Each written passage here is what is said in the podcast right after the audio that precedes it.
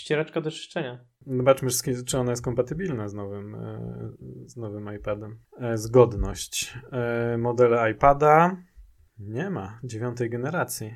Także wiesz, nie wytrzesz nią iPada 10.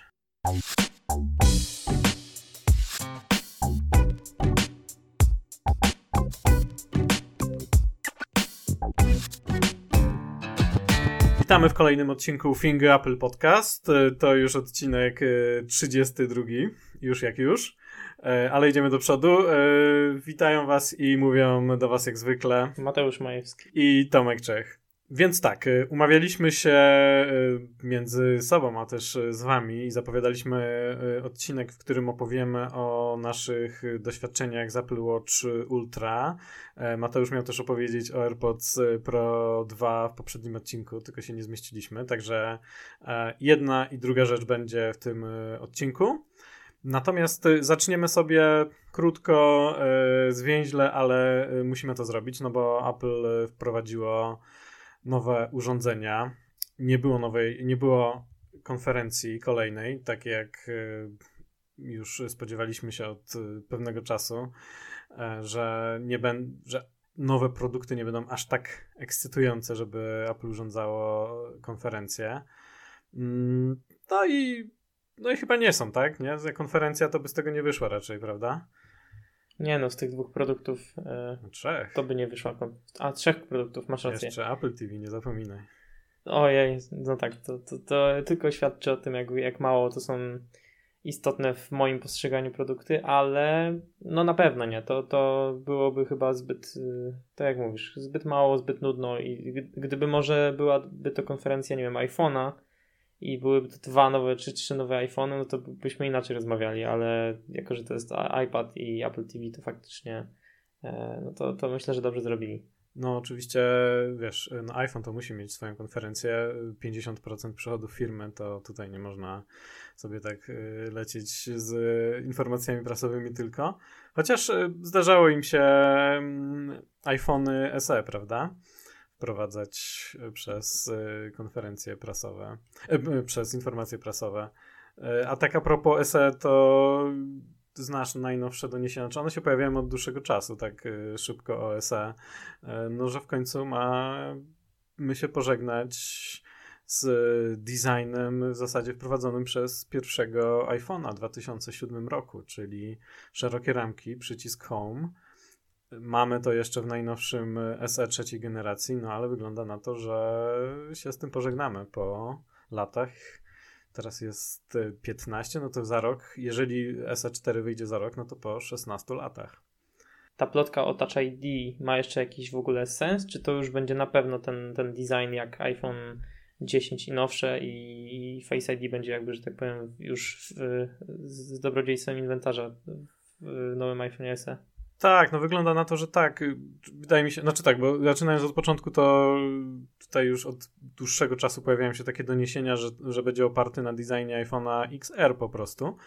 E, czyli mamy już właśnie tutaj ekran z noczem, e, LCD dalej. No i właśnie Face ID. No i teraz oczywiście pojawiają się takie jakieś spekulacje, że no, że właśnie Face ID jest, jest drogie i być może zastosują przycisk. To już 5 lat technologia ma. No dokładnie, e, że być może zastosują w przycisku bocznym, tak jak właśnie w iPadach niektórych, um, przycisk, właśnie Touch ID, czy czytnik linii papilarnych ukryty w przycisku. E, natomiast e, właśnie wątpię, no tak jak mówisz, no to ma 5 lat, e, zresztą jakby nie miałaby ta konstrukcja większego sensu, gdyby, mm, gdyby tam nie było systemu właśnie tych czujników sensorów e, rozpoznawania twarzy Face ID w noczu. Ten nocz w zasadzie traciłby sens, mógłby być taki wąziutki jak w niektórych smartfonach z Androidem na kamerę. no właśnie, no. a wtedy użytkownik by mógł być taki no, no jednak y, skonfundowany, bo tutaj mamy nowego iPhone'a SE i on miałby mniejszego nocza, mniejsze wycięcie na przykład niż nowe iPhony, to byłoby takie troszkę dziwne. Dokładnie, dokładnie. A no tym bardziej, że wiesz, oni chcą użyć jakby całej starej konstrukcji, całego starego ekranu prawdopodobnie, no bo taki jest właśnie cały pomysł na model SE budżetowy, więc to ma być tanie i raczej tutaj nie będą kombinowali, nie będą e, zmieniali tutaj, wiesz, e, nowy ekran, linie produkcyjne i tak dalej, tylko po prostu już teraz z metra cięte dalej ten sam ekran 6,1 cala. To jest też ta wielkość, którą później mieliśmy, no do tej pory mamy, tak? Którą e, do tej pory mamy w modelach, czy to właśnie 14 Pro, czy 14, wcześniej w 11, 12, tak? Tak. E, czyli właśnie ten ekran 6.1. E, obecny SM ma 4.7, także jest już tutaj większy ekran. No całkiem ciekawe. No oczywiście wszystko będzie zależało od ceny, bo tutaj budżetowy zrobił się teraz, teraz budżetowy już kosztuje, ile kosztuje najtańszy? Chyba 3000, tak? Po tych podwyżkach. Myślałem, że pytasz już o, o iPady, o których będziemy rozmawiać. Nie, ale... ile kosztuje teraz nie. SE najtańszym. Jak chcesz sobie kupić najtańszego nowego iPhone'a, e, to musisz wydać. Było 2500, tak? 2, nie, było 2200 jakoś przed podwyżką, a po podwyżce jest 2749. No więc jak wyjdzie taki oparty na konstrukcji XR, e, z właśnie tutaj znaczem, no to, to trójeczkę pykniemy. No to już tak słabo budżetowo się robi. No, ale. No, niestety. Ale dobrobyt, pensje rosną podobno komuś. Także wiesz, będzie wszystkich stać. Ja tu słyszę głosy od, czasem od naszych czytelników niektórych, którym się bardziej powodzi i to bardzo dobrze, że to wiesz, że w sumie fajnie, że jest ta inflacja, bo, bo więcej zarabiają. Okej. Okay. Dobra. Good for you. Spoko. Także, y, no także tego. Będzie, będzie drożej. E, ale dobra, to nie przedłużając iPhone'ach. Mamy nowe iPady. Który jest najciekawszy? Wydaje mi się, że najciekawszy jest jednak edukacyjny, ten, ten podstawowy. Edukacyjny. Eee, tak, w Polsce po prostu w każdej, w każdej szkole wszyscy uczniowie, wszystkie uczennice we wszystkich klasach korzystają z iPada dziesiątej generacji. 2800. Słuchaj, co to jest? Eee, no, ale tak, czyli, a to tutaj też właśnie a propos tego iPhone'a, o którym przed chwilą rozmawialiśmy, no to jest y, zmiana i pożegnanie tego starego designu, znanego od początku bo iPad 10 generacji nowy design, czyli taka jak cała reszta iPadów, e, bez szerokich ramek, bez przycisku Home, e, Touch ID w przycisku tutaj tym górnym e, włącz-wyłącz. No i w końcu, w końcu odświeżony, no bo tamten mm, było tanio, 1600 zł kosztował dziewiątej generacji, fajnie, ale ten design już troszkę przestarzały był, prawda? Tak, no, no osobiście bym go nie kupił chyba właśnie ze względu na ten design. Aczkolwiek są osoby, które z tego czerpały benefit. No, jeżeli urządzenie jest tanie, a ktoś nie potrzebuje dużo, to, to jest po prostu urządzenie dla niego. I to był, to był właśnie motyw tego, czemu, czemu tego iPada teraz e, użytkuje moja babcia. I szczerze mówiąc, ona by nawet, ona nawet nie jest świadoma tego, że są urządzenia z, jakby z lepszym designem, z ładniejszym wyglądem, z jakimiś nowymi featureami, bo jej jest to zupełnie niepotrzebne, więc taki iPad faktycznie budżetowy, no teraz wydaje mi się, że nie istnieje po prostu, że trzeba kupować już poprzednie generacje, co no jest to troszkę szkoda, jakby jest, uważam, że jest to mm, gorsza sytuacja niż była wcześniej, no ale za to mamy po prostu redesign, jakby Apple w ostatnich latach jak robiło takie duże update'y wizualne, stylistyczne, to zawsze ta cena gdzieś szła w górę, więc tutaj niestety nie mamy wyjątku od tej reguły. Mhm. No tak, no rzeczywiście. No, no, to jest tak samo jak z wszystkimi innymi e, produktami. Musimy się przyzwyczaić, nie? że właśnie, że MacBook Air już nie kosztuje tych 4000 czy 4 coś, e, tylko już kosztuje prawie 6, tak? Chyba no 6. Mhm. Najtańszy mhm. dostępnych teraz e, i to jeszcze poprzednia wersja. iPad kosztuje już najtańszy E, żeby teraz sprawdzić, ile, ile po... Oczywiście tak, no bo wszystkie iPady poszły w górę, o czym yy, ostrzegaliśmy przed... 2900 kosztuje teraz. Yy, no tak, ale jeszcze jest yy, iPad mini... iPad mini... What? A, dobra, iPad mini jest droższy. Okay. Nie, iPad mini jest droższy. iPad 9 generacji jeszcze został chyba w ofercie, tak? Tak, dziewiątej generacji został w ofercie i 1699 kosztował, teraz 2149, także już ponad dwójkę. E, jest, jest w promocji, e, polecamy, bo tutaj widzimy, że hitem się stał sprzedażowym właśnie po tej podwyżce, na przykład na, na Amazonie 1549. E, także widzę, że tam już tam ostro, ostro się ludzie na to rzucili i nie tylko na niego, bo, bo w zasadzie to już ostatni moment, żeby brać te iPady w, w starych cenach, bo, bo wszyscy mm, sprzedawcy podniosą niedługo. E, no bo tak, ten budżetowy właśnie podrożał do 249, iPad R5 kosztował 3100, teraz kosztuje 3800, a iPad mini 6 kosztował 2600, a teraz kosztuje 3200. Także, mm, no także mamy spore podwyżki. E, no ale co jeszcze w tym, w tym e, iPadzie 10? Mamy tak, nowy design, wygląda już teraz tak fajnie, nowocześnie. Wygląda jak iPad Air, tylko ma ładniejsze kolory. Tak, dokładnie. O, ten żółty jest ładny, prawda? Oj, ten żółty jest, śni mi się. e, fani Apple śnią o żółtych iPadach.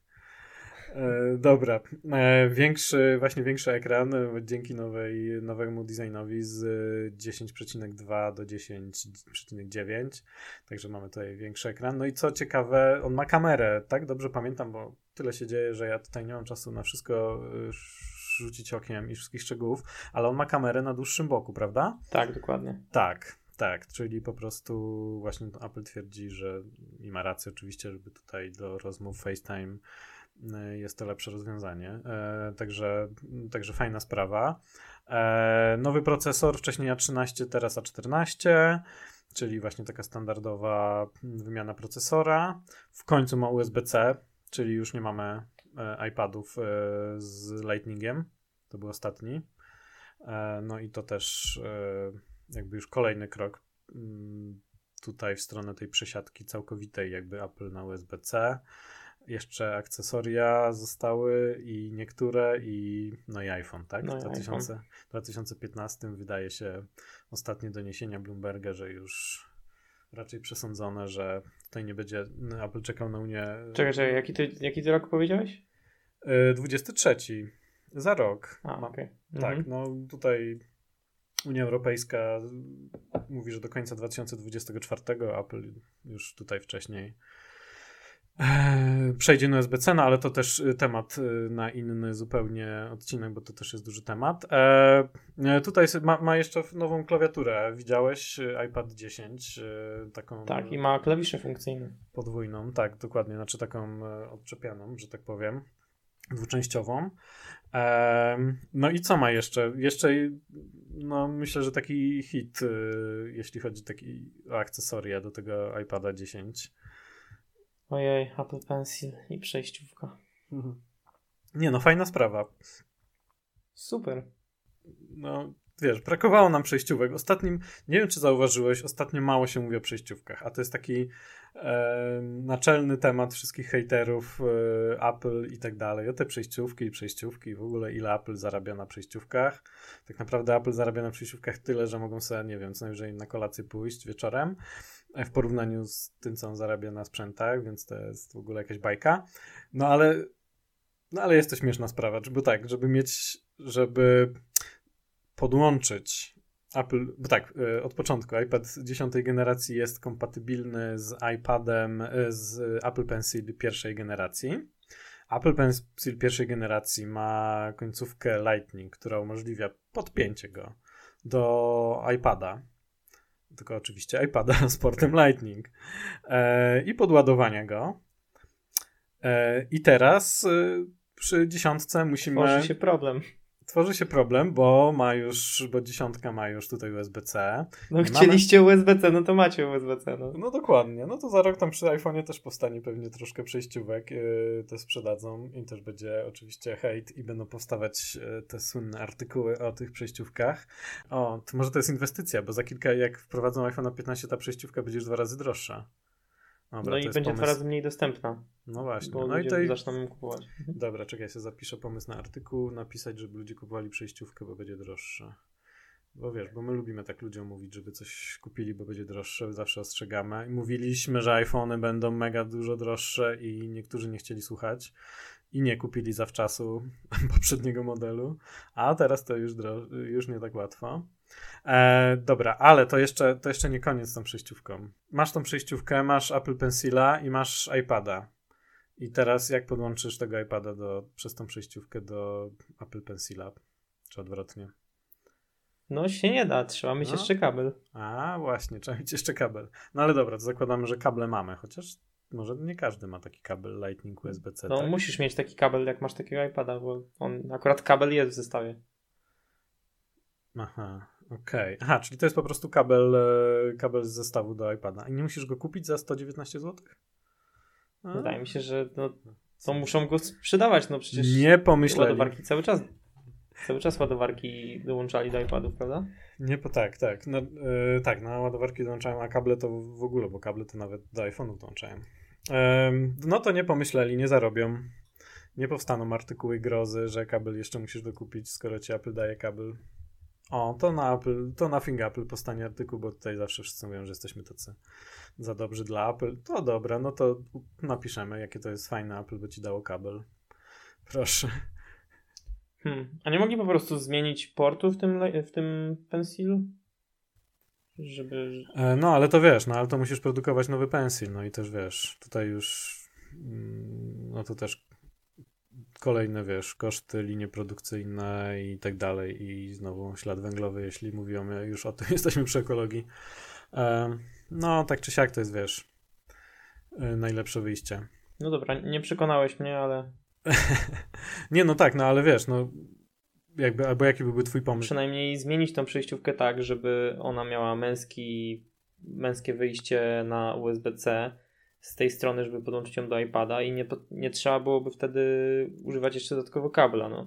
Dziwi mnie po prostu to rozwiązanie i tak... No ale tu masz dalej przejściówkę, nie? Dalej, no, no, no jasne, jasne, ale byłoby chociaż ten jeden krok mądrzej rozwiązane. Tutaj mam takie podejrzenie, że po prostu oni robią te rzeczy, żeby rozdzielić te linie. To znaczy, to są takie specjalne utrudnienia tworzone po to, żeby po prostu użytkownik miał chociaż argument do tego, żeby zmienić na, na wyższy model, bo, bo nie widzę innej opcji, bo, bo te iPady po prostu są wizualnie na tyle podobne, że może ktoś by pomyślał, że a to sobie przeoszczędza, a potem się okazuje, że są takie niewygodne niewygodne szczegóły i może, może właśnie po to robią tak, aż tak dziwne, dziwne triki z, tą, mm. z tym pensilem na przykład. Mm, znaczy wiesz co, jakby i tutaj też mówiąc zupełnie poważne, jakby Apple stara się, żeby ludzie byli zadowoleni z ich sprzętów, nie? To jest dla nich najważniejsze. Znaczy oni naprawdę wolą ci sprzedać e, tańszy sprzęt, z którego będziesz zadowolony i kupisz kolejny tańszy sprzęt, a potem jeszcze coś, e, niż kupisz tylko jeden droższy, a potem już do nich nie wrócisz, bo będziesz żony na nich. Także tu, że wiesz, że oni tutaj robią takie rzeczy, żeby ci było trochę mniej wygodnie, to raczej nie, no wiesz, no tutaj też zauważ, że jakby nie jest, nie jest zgodny z Pensilem 2, więc wiesz, mogliby zarobić więcej na Pensilu 2, a, a tutaj wiadomo, no iPad nie jest, nie jest kompatybilny, nie ma tego smart konektora, jak mówiłeś i um, wiesz, więc tutaj też sprzedają tego w zasadzie starego, tańszego pensila. No myślę, że robią tak, żeby było, jak już kupisz tego iPada, to wiesz, po prostu najwygodniej, nie, dla ciebie. No ale nie wiem, czy, czy to podłączanie przez kabel jest, można uznać za coś wygodnego, po prostu naprawdę jest to jeden z najdziwniejszych sposobów na połączenie e, pensila z iPadem, na połączenie rysika z tabletem, można tak powiedzieć. No ja myślę, że wiesz, że jakby podłączenie bezpośredniego, tak jak to było wcześniej, jest, jest ok i rzeczywiście dało się tak to zrobić. Natomiast teraz to już no to już jakby tak troszkę mniejsza, mniejsza o to, czy tam jest jeszcze przejściówka, kabel, czy nie, jasne, no mm, mogła być sama przejściówka, ale jakby kabel tak czy siak masz, może po prostu, może nawet wiesz, e, wygodniej e, w sumie nie wiem, czy możesz go podłączyć teraz dzięki temu przejściówce i kablowi i go po prostu używać jednocześnie? Ciężko powiedzieć. Jeżeli by tak było, e... to byłby to jakiś mini argument, powiedzmy. końcu nie odstawałby no, tak od właśnie, gdzie właśnie postęp, nie? Mhm. W drugą stronę, w sensie, że możesz podłączyć i używać. Znaczy oni właśnie, oni jakby tego generalnie nie lubią, tak? Czego przykładem jest, jest myszka, którą ładowało się słynna, słynna myszka, którą ładuje się od spodu i oni to zrobili celowo, żebyś, wiesz, no żebyś nie miał myszki na kablu, tylko żebyś właśnie nie używał podczas ładowania. No dobra, ale, ale, tak, e, zostawmy już tego iPada 10 generacji, bo dużo było o nim. E, iPady Pro z M2, po prostu taki e, mały upgrade. Inkrementalny update. E, tak, e, procesor z M1 e, przeskakuje na M2, to jest ten sam M2, który jest w MacBooku R i 13-calowym Pro. Tam mamy dwa rdzenie, CPU pozostaje tyle samo, tak, jest 8 rdzeni, 10, czyli o dwa więcej GPU. E, no i Apple mówi, że to jest mniej więcej 15% e, więcej wydajności CPU i około 35% GPU. Także no tutaj jeśli chodzi o przyrost e, wydajności grafiki jest dosyć spory. Jeśli różnice to jest takie, takie drobne, tak, czyli Smart HDR 3 E, zdjęcia Smart HDR 3 mm, e, poprzedni model, teraz jest Smart HDR 4.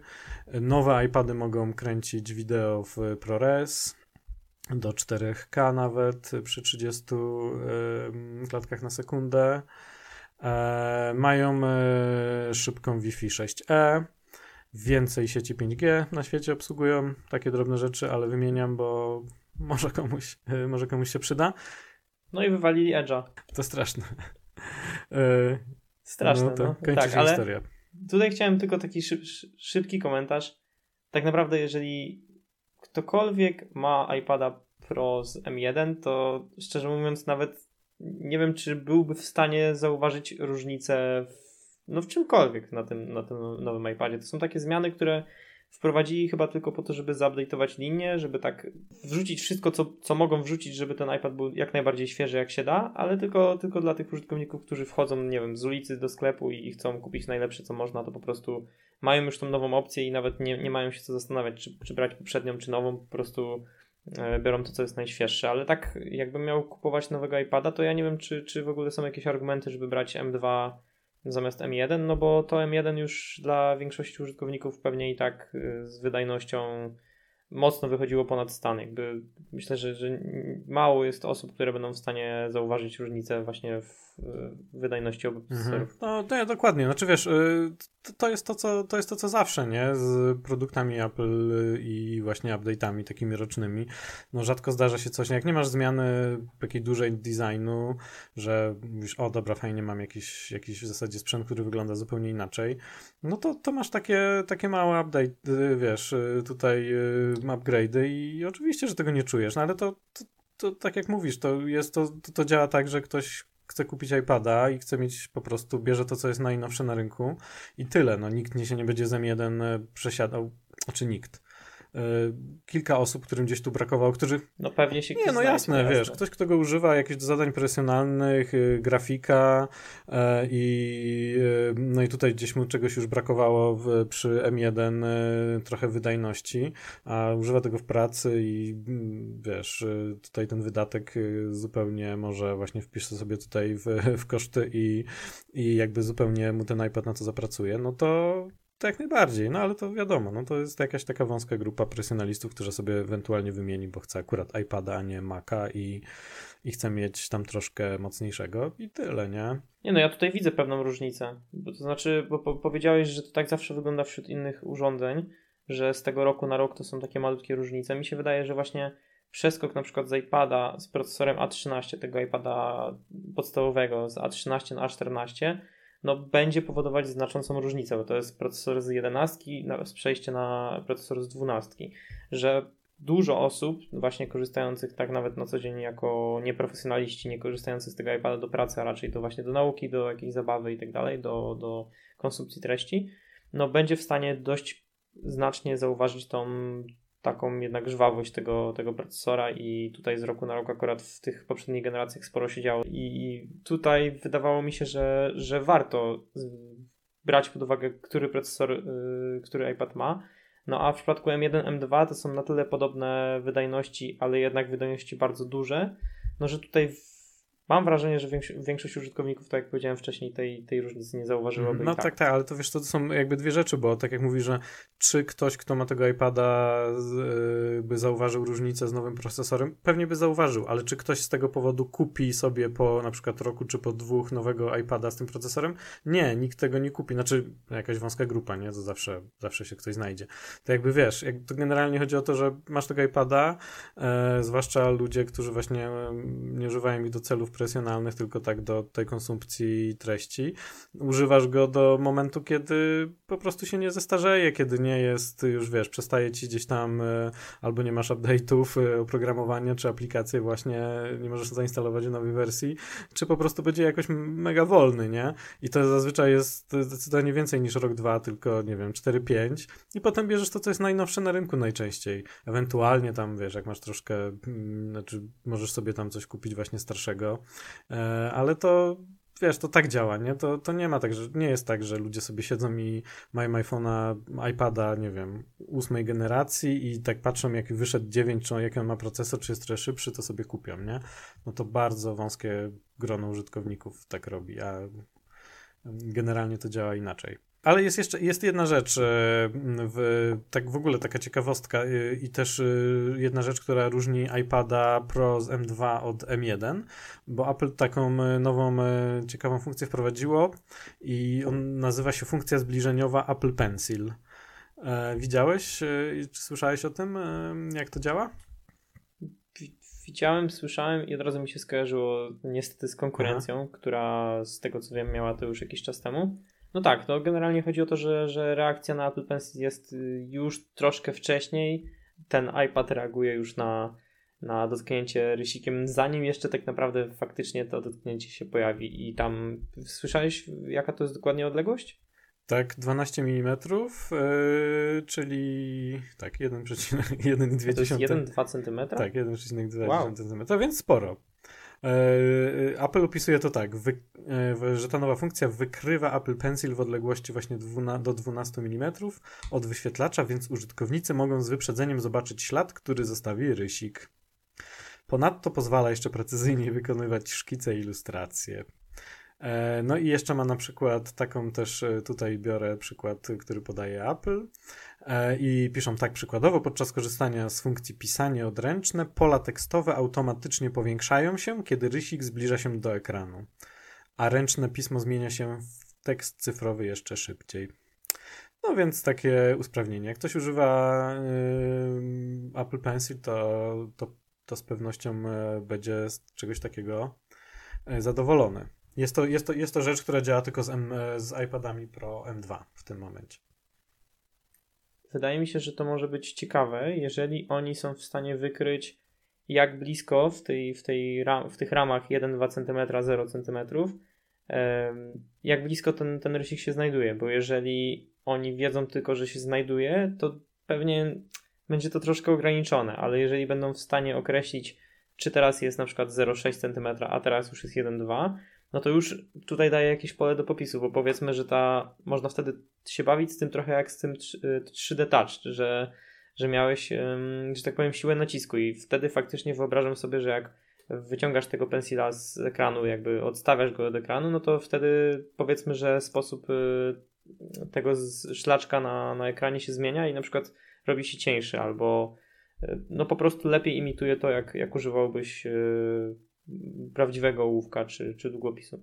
E, znaczy tak, po pierwsze wydaje mi się, że z opisu wynika, że tak to może działać, że jednak wykrywają e, tą odległość, bo to miałoby sens, bo wiesz, wtedy rzeczywiście jakby tutaj już system wie, w którym momencie dotkniesz e, wyświetlacza i właśnie jakby czy grubość właśnie, wiesz, linii i tak dalej może odpowiednio dostosować, to tak. A po drugie, e, śmieję, się, śmieję się trochę z ciebie, że wiesz, że Apple wprowadza tutaj jakąś nową fajną funkcję, a tutaj już, ale w sumie nie wiem, czy to jest dobre, bo gdyby było tak, tak czy siak, tak inaczej to zrobili, to by było lepsze, a teraz to może to może niekoniecznie, nie?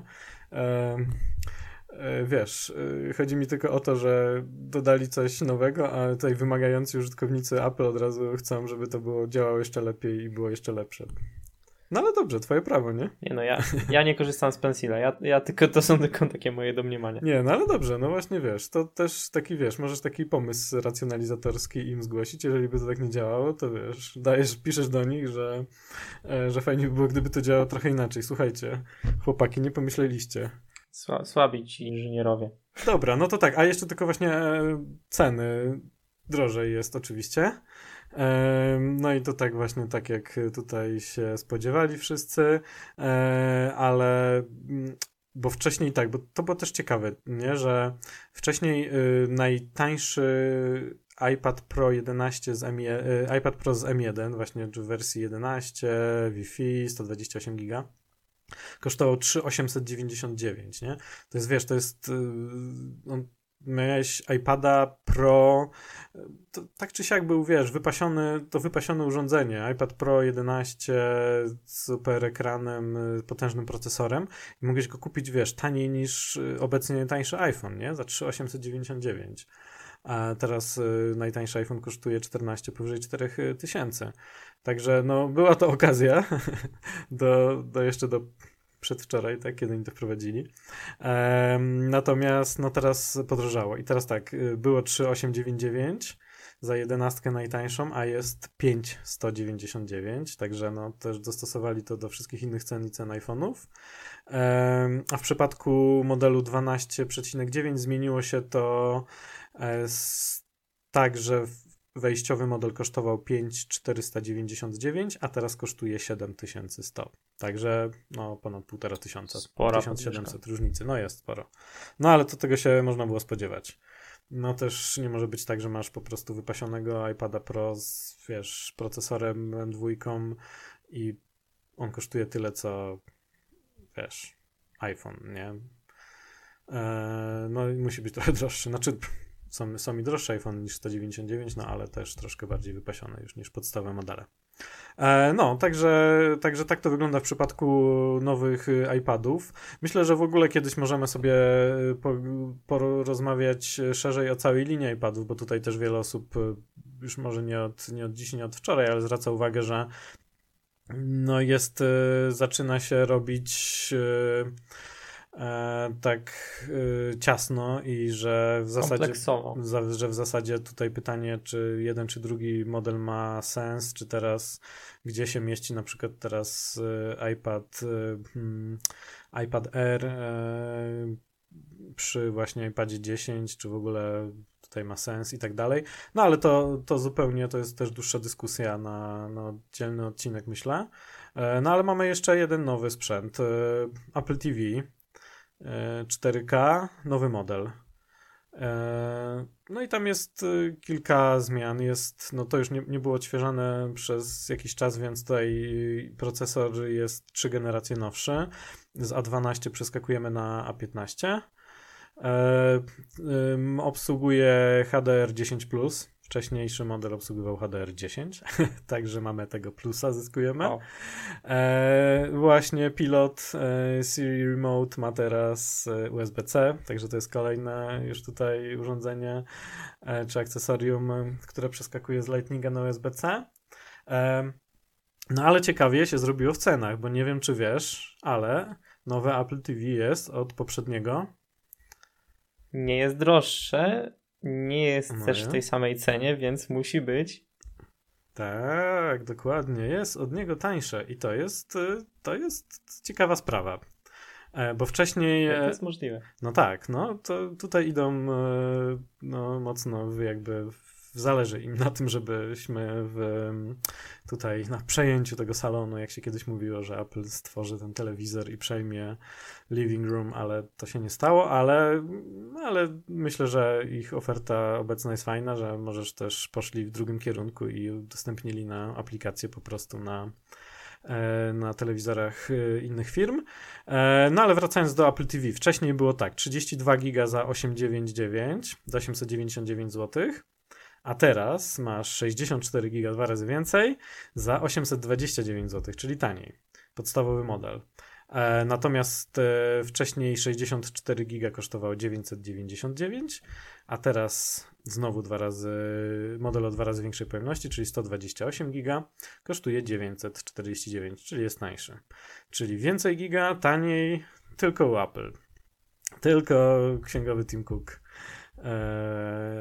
takie cuda dla was robi.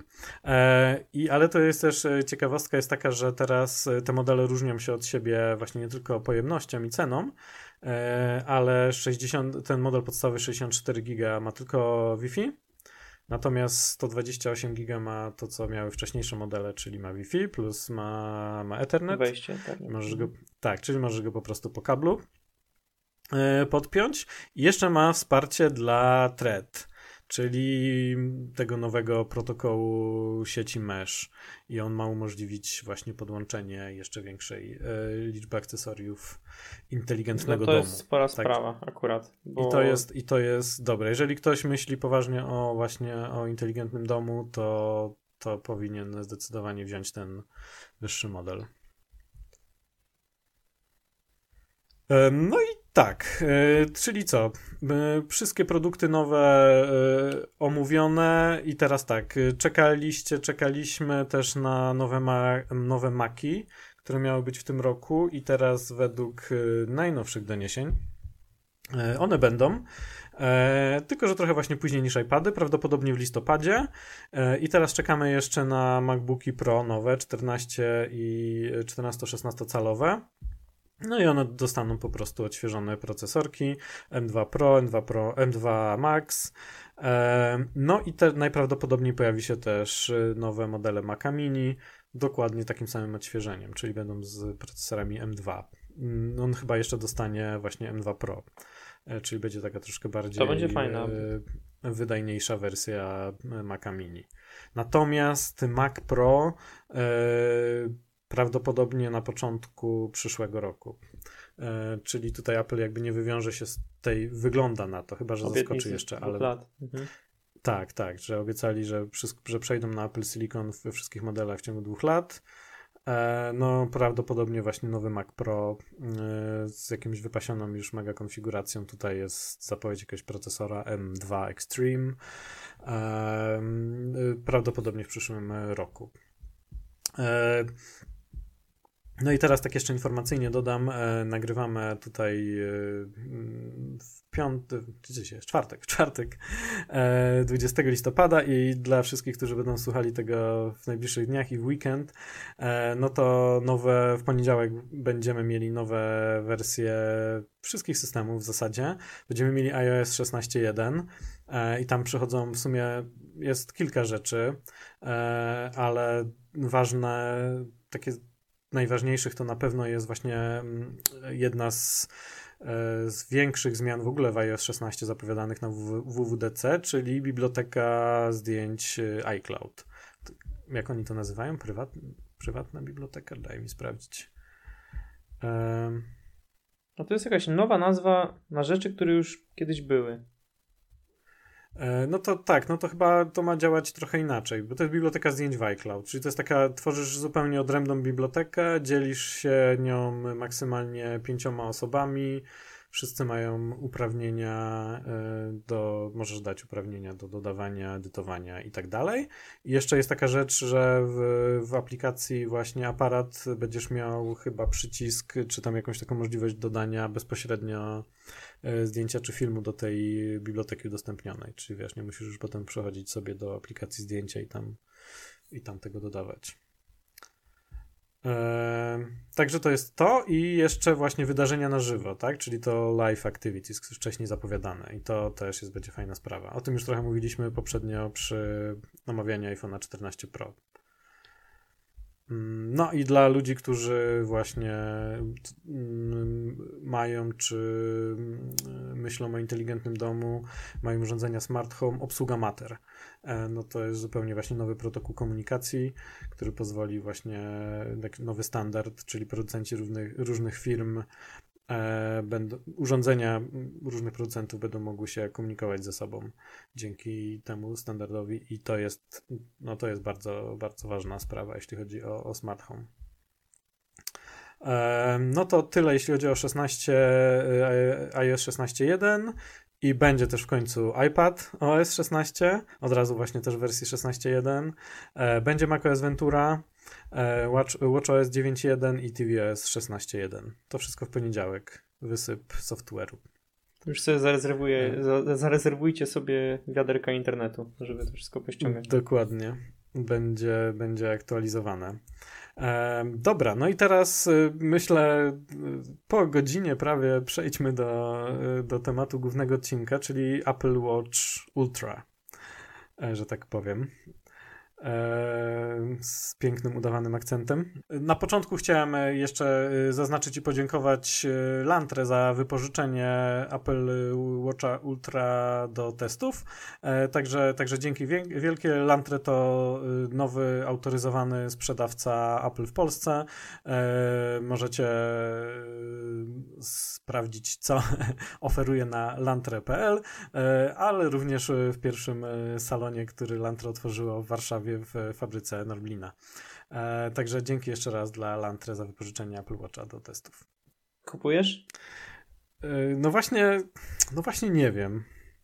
Właśnie nie wiem, czy kupuję. Znaczy, wydaje mi się, że, że ostatecznie tak, ale tutaj jest. E, mam. E, mam wątpliwości. Znaczy, ty mi trochę zasiałeś wątpliwości, bo, bo tak jakby zaczynając od początku, jakby zegarek jest super. Tu mówiliśmy chyba o tym w poprzednim odcinku, gdzie mieliśmy zdaniem, jednym zdaniem opisać y, właśnie Apple Watch Ultra e, i, i ogólnie okazało się jakby, że jesteśmy zachwyceni nim, prawda?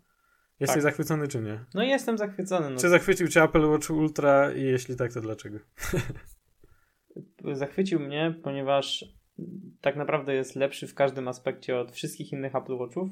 E, jest po prostu Apple Watchem takim dość kompletnym. Takim Apple Watchem, którego, który w zasadzie w każdym aspekcie powoduje, że jestem zadowolony z tego, z tego, jak on wygląda i jak działa. I to tyle w sumie. No. Jest lepsza bateria, lepszy ekran, y, jest bardziej wytrzymały, jest po prostu w każdym aspekcie y, satysfakcjonujący. Mhm. No tak, no i jest przede wszystkim e, to, co dla mnie jest ważne, to jest uczucie czegoś nowego, nie? Znaczy, że no masz w końcu jakiś, po tylu latach masz jakiś trochę inny zegarek na, ręd, na nadgarstku, po prostu. No ale e... tego nie bierze się pod uwagę jako, jako zaleta albo wada w rozpatrywaniu produktów. To jest tylko jakiś taki no efekt uboczny. Nie? Okay. Nie, no jak najbardziej. No wiesz, jakby, nie no, to, to, że wiesz, to, że kupujesz, bo coś ma ładniejsze opakowanie, to, to raz, nie? A dwa, że no, ten design jest bardzo ważny i ktoś sobie wymieni telefon, czy właśnie być może iPada, a, czy MacBooka, ale przede wszystkim, a wiesz, a coś takiego jak, co man, co ma na nadgarstku i widać to w zasadzie, wiesz, jakby przez cały czas, no to tym bardziej. I to jest jakimś takim elementem modowym, nie? Coś, co inaczej wygląda to jest chyba jakoś mega ważne moim zdaniem. Znaczy ja miałem, wiesz, ja miałem tak, że y, właśnie od dłuższego czasu jakby czekałem na ten nowy design zegarka Apple Watcha i przymierzałem się już y, rok temu, e, czekałem na ten nowy design y, siódemki, który miał przyjść, a który się jednak, który nie przyszedł. No i, i, właśnie wtedy tak sobie myślałem, o fajnie, będzie coś, będzie coś nowego, w końcu jakieś tam odświeżenie na nadgarstku, no bo można sobie zmieniać paski i, i to wszyscy robią, żeby tak też poczuć, że właśnie, że tutaj już tak nie ma tej nudy. E, natomiast no czekałem od dawna na jakiś nowy e, nowy design, na coś nowego, no i, i jakby przede wszystkim chyba dlatego on jest taki fajny. Znaczy, nie, może nie przede wszystkim, ale to jest jedna z ważniejszych rzeczy. Okej, okay. no to, to ja wychodzę z takiego założenia, że nowy Apple Watch to jest i tak zegarek, który ja kupię, to znaczy jest to na tyle dla mnie istotne urządzenie w codziennym życiu, że jestem przekonany, że i tak kupię kolejną generację, że tak naprawdę ten design, jakby jestem w stanie go ocenić, jestem w stanie powiedzieć, czy mi się podoba, czy nie, ale i tak wiem, że jeżeli byłaby to normalna generacja, to znaczy nie generacja, nie, nie wersja ultra, tylko standardowa wersja, która zmieniłaby po prostu swój, swój wygląd, no to ja jakby nie mam wyboru i tak bym kupił i tak, więc mm, jeżeli pasują Ci opcje Apple Watcha Ultra, to według mnie nie powinieneś się zastanawiać nad wyglądem. Rozumiem, że jest to dla wielu osób kluczowe, ale tu chodzi o to, żeby ten sprzęt po prostu używać, a smartwatche jakby same z siebie już nie wpasowują się do końca w ten styl klasycznych zegarków, więc tak po części rozumiem y, Twoje nastawienie, ale z drugiej strony, jak ktoś po prostu potrzebuje urządzenia, potrzebuje z niego korzystać, no to ten design jest troszeczkę poboczny. Hmm. Znaczy wiesz, ja, ja jakby tak troszkę się nie zgodzę, bo jednak w przypadku wiesz, Apple Watcha design jest y, bardzo ważny, no bo tak jak, tak jak mówiliśmy, nie? No właśnie nie, nie, ma, nie zostawiasz tego w domu, nie chowasz plecaku, tylko cały czas masz na, na ręce, to on jest widoczny, czy właśnie masz strój sportowy, czy garnitur. Um, także to jest, wiesz, wygląd tutaj jest bardzo ważny. Um, a i, i, też to właśnie chyba nie jest też odkrycie, że, że ludzie kupują nowe produkty, bo mają, wiesz, ze względu na ich wygląd, nie, nie tylko na to, co tam oferują. E, to raz. No ale, no, ale dobra, no okej. Okay. Dla, dla mnie, ja potrzebowałem czegoś nowego i dla mnie to jest fajne. Fajny był ten Ultra, że mam coś zupełnie nowego na, na ręku i już to nie jest tak, że okej, okay, dobra, znowu ten stary Apple Watch, czy to wersja, wiesz, 5, 6 czy 7, to, to w zasadzie jest podobne, nie? Może, może ma troszkę nowy kolor. Um, no więc y, dla mnie to dla mnie to jest ważne i to jeden właśnie wiesz z ważniejszych y, tak naprawdę y, czynników, nie? Dla mnie ważniejsze niż nie wiem, to czy on działa troszkę wolniej czy szybciej na przykład. Okej, okay, no to dla mnie jest, jest to zdecydowanie... jest to ważne w kontekście oceny urządzenia, ale nieważne w kontekście zakupu, no bo ja ostatni raz jakby to powiem, że jakby i tak wymieniam zegarki co, co 2-3 lata, i tak wiem, że kolejnym zegarkiem będzie Apple Watch, więc jeżeli oni by zrobili ten zegarek okrągły, to ja bym go kupił niezależnie od tego, czy on jest okrągły, czy nie, bo może by mi się mniej podobał, ale tak czy siak wiem, że to urządzenie będzie mi się e, podobać, jeżeli chodzi o wykorzystanie go. No i to, to, to jest dokładnie to, co chciałem powiedzieć. Okej, okay, rozumiem. Czyli po prostu jesteś skazany na Apple Watcha, kupisz no, go niezależnie jak on będzie wyglądał. No, no to dla mnie właśnie, wiesz, ja tutaj się mam inne podejście i wiesz, właśnie przyspieszyłbym zakup na przykład zegarka, kupiłbym szybciej nowy model, gdyby właśnie on wyglądał inaczej i prawdopodobnie właśnie to zrobię z Ultra, nie? Że po prostu kupię go, chociaż też mi jest, już potrzebuję innych rzeczy, o tym zaraz, e, na przykład baterii lepszej, no ale właśnie wygląd jest ważny, ale e, jeśli chodzi o, bo wiele osób e, o to się pyta, co myślisz o tym, czy on jest jakby, wiesz, za duży tak do codziennego noszenia e, i wiesz, że on jest też taki, no taki potężny zegarek sportowy i tak, tak nie za bardzo będzie właśnie wyglądał do garniaka, czy tak na co dzień do, nie wiem, pracy na wyjście do, na piwo, czy będzie się rzucało, że masz jakiegoś takiego, wiesz, giganta sportowego na nadgarstku? Zdecydowanie nie. To znaczy, on mhm. przy dobrym doborze pasków, on wygląda, wcale nie wygląda na zegarek sportowy, nie wygląda jakoś agresywnie. Jest naprawdę zaskakująco ładny na ręce i zaskakująco dobrze wygląda na ręce i zaskakująco nie wybija się to, jak jest ogromny. Jak ktoś y, jakby dostrzega, y, tak naprawdę jeżeli ktoś interesuje się smartwatchami, Apple Watchem, czy mniej więcej się orientuje w tym, w tym temacie, oczywiście, że to zauważy, ale tak z zewnątrz, powiem szczerze, na, jeszcze na dobrze dobranej dłoni, na takiej, która nie jest po prostu szczególnie mała, to naprawdę paradoksalnie ten zegarek nie wygląda tragicznie i ty chyba się możesz ze mną zgodzić, bo też, też chyba nie masz jakiejś ogromnej ręki i dłoni nadgarstka i też chyba nie możesz narzekać na to, jak on wygląda, prawda? Tak, zgadzam się z tym. Mam dobrze dobraną dłoń, jak to powiedziałeś przed chwilą. Czyli po prostu wiesz, jak chcesz sobie kupić zegarek, to sobie musisz dobrać odpowiednią dłoń i wtedy sobie go kupujesz. Um, tak. No masz dwie do wyboru, więc. No tak, y, zupełnie mam innych rozmiarów. Jedna i druga po prostu zupełnie prawa, po prostu jest gigantka, a lewa jest taka cieniutka. E, nie, słuchaj, y, ja się też tutaj absolutnie zgadzam. Też nie mam jakichś tam, nie wiadomo jakich szerokich, wielkich, myślę, że takie średnie średnie e, nadgarstków i, i ten watch nie wygląda na za duży, aczkolwiek dla mnie mógłby być troszkę mniejszy, e, ale, ale to tak, to trochę tak ze względów e, jakby kulturowych. Nie chcę w to głęboko wchodzić, ale wydaje mi się, że czasem, że czasem no tak to jest, że, że faceci zakładają te duże zegarki, żeby tak się troszkę lepiej poczuć. E, trochę sobie gdzieś tam dodać i poczuć się. Grząski grunt. Tak, no grząski grunt, no ale żyjemy w takiej, a nie innej kulturze. I oczywiście jakby sam mówiąc o tym, że jakby chcę być, nie wchodzę w to zazwyczaj, a jednak o tym mówiąc, no to wydaje się, że jednak w to wchodzę, no ale no, żyjemy, wiesz, w takiej, a nie innej jakby kulturze e, i, i wiesz, ja jakby nigdy czegoś takiego nie potrzebowałem, żeby mieć taki, wiesz, to jakiś wielki po prostu atrybut męskości na nadgarstku w postaci wielkiego zegarka, nie? I, w, I dlatego tak minimalnie mnie to razi, że on jest taki duży, właśnie z tego względu też, ale okej, okay, dobra, no jakby wiesz, właśnie, okej, okay, dobra, będę ponadto. Że on jest jasny, prawda? Nie będę się przejmował tym, czy on jest duży, jest, jest fajny i wiesz, i okej, okay, niech sobie będzie jaki chce, ja tam wiesz, nie robię tego ze względu na to, żeby poczuć się jakby wiesz, tak, a nie inaczej, tylko żeby mieć jakieś fajne, fajne urządzenie, nie?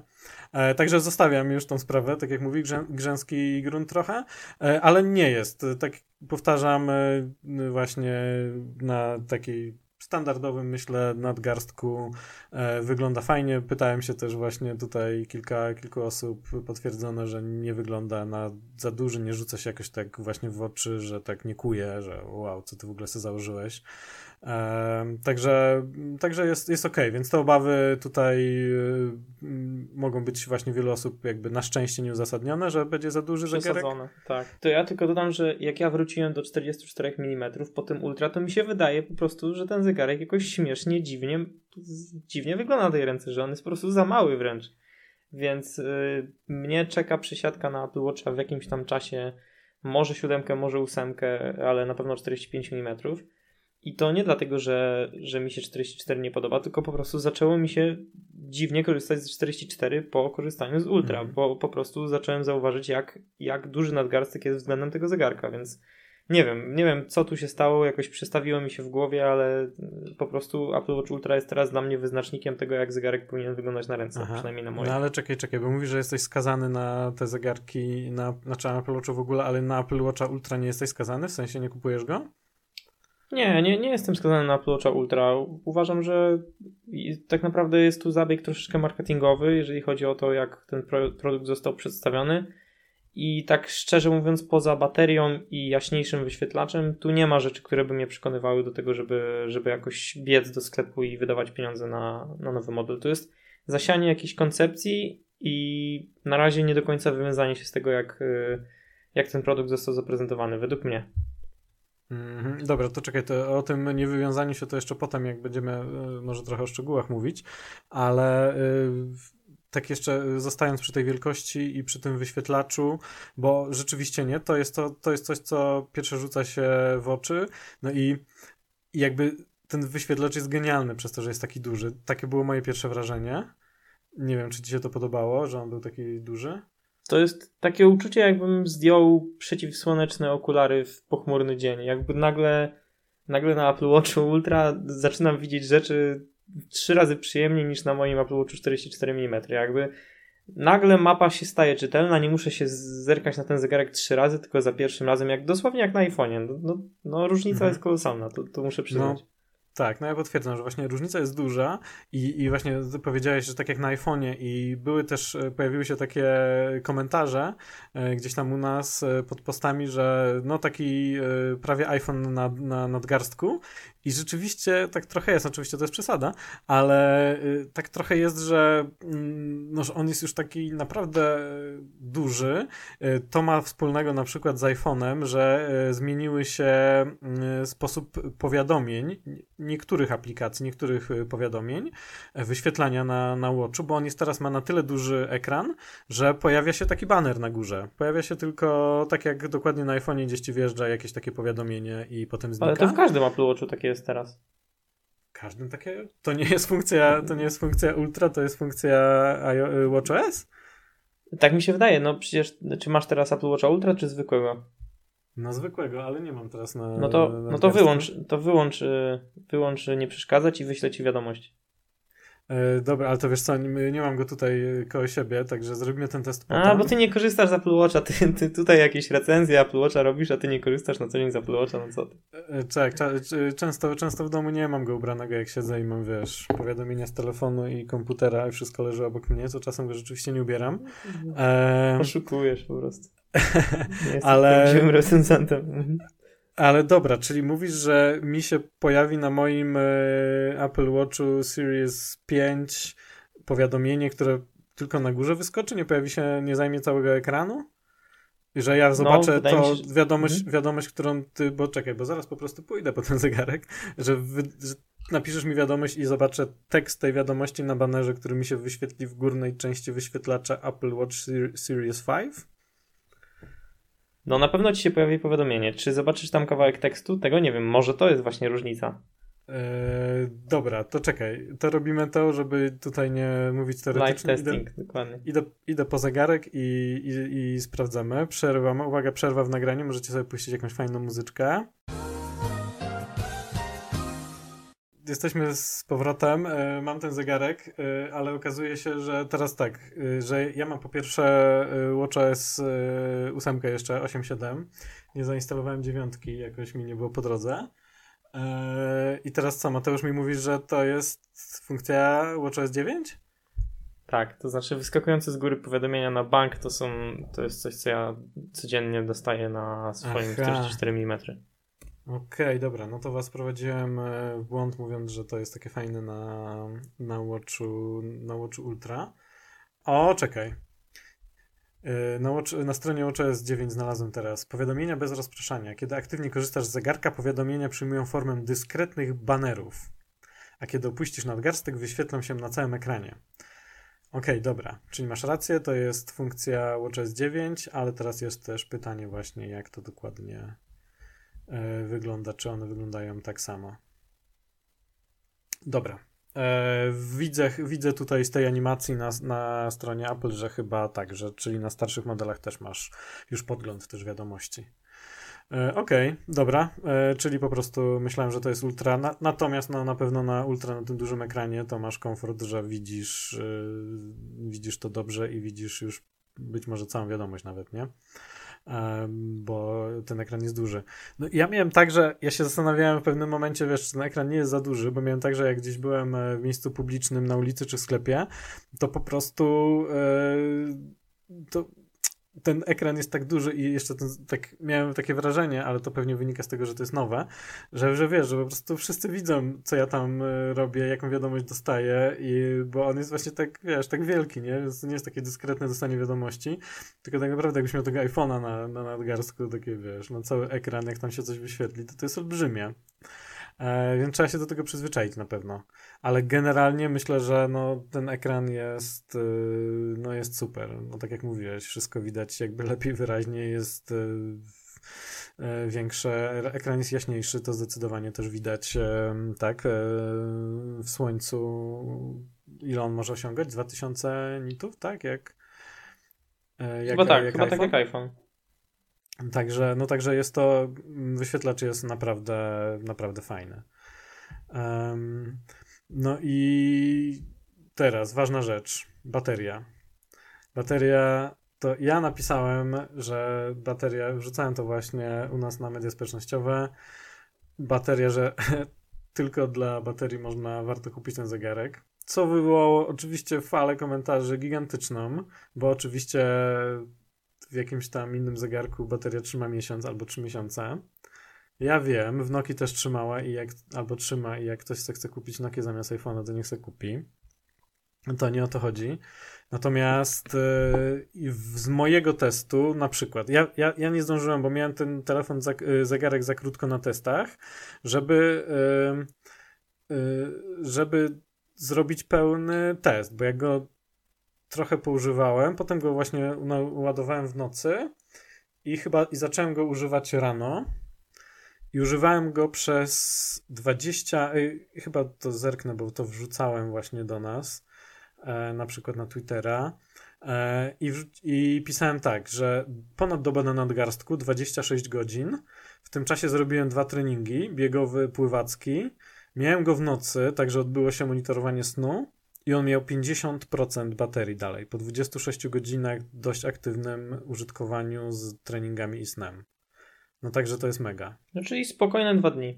To jest dwa dni bez problemu, w ogóle możesz sobie nawet właśnie biegać, spać i tak dalej.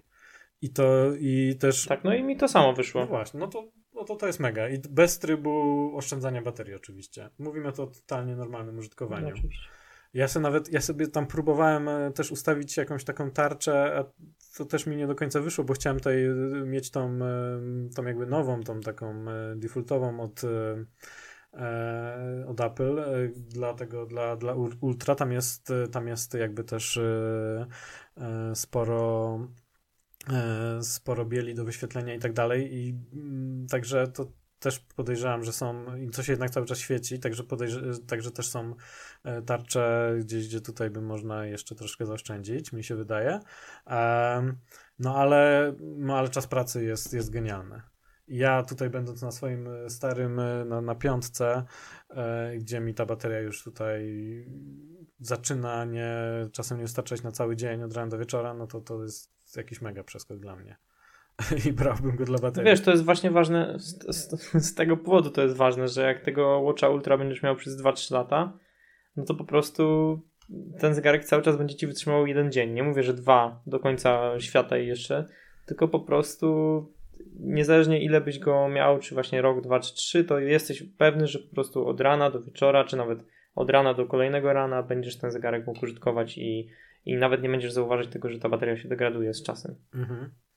No tak. Y, moim zdaniem y, fajna sprawa. I y, pamiętajmy, że ma przyjść jeszcze chyba nowy tryb, tak? Oszczędzania baterii do 72 godzin, prawda?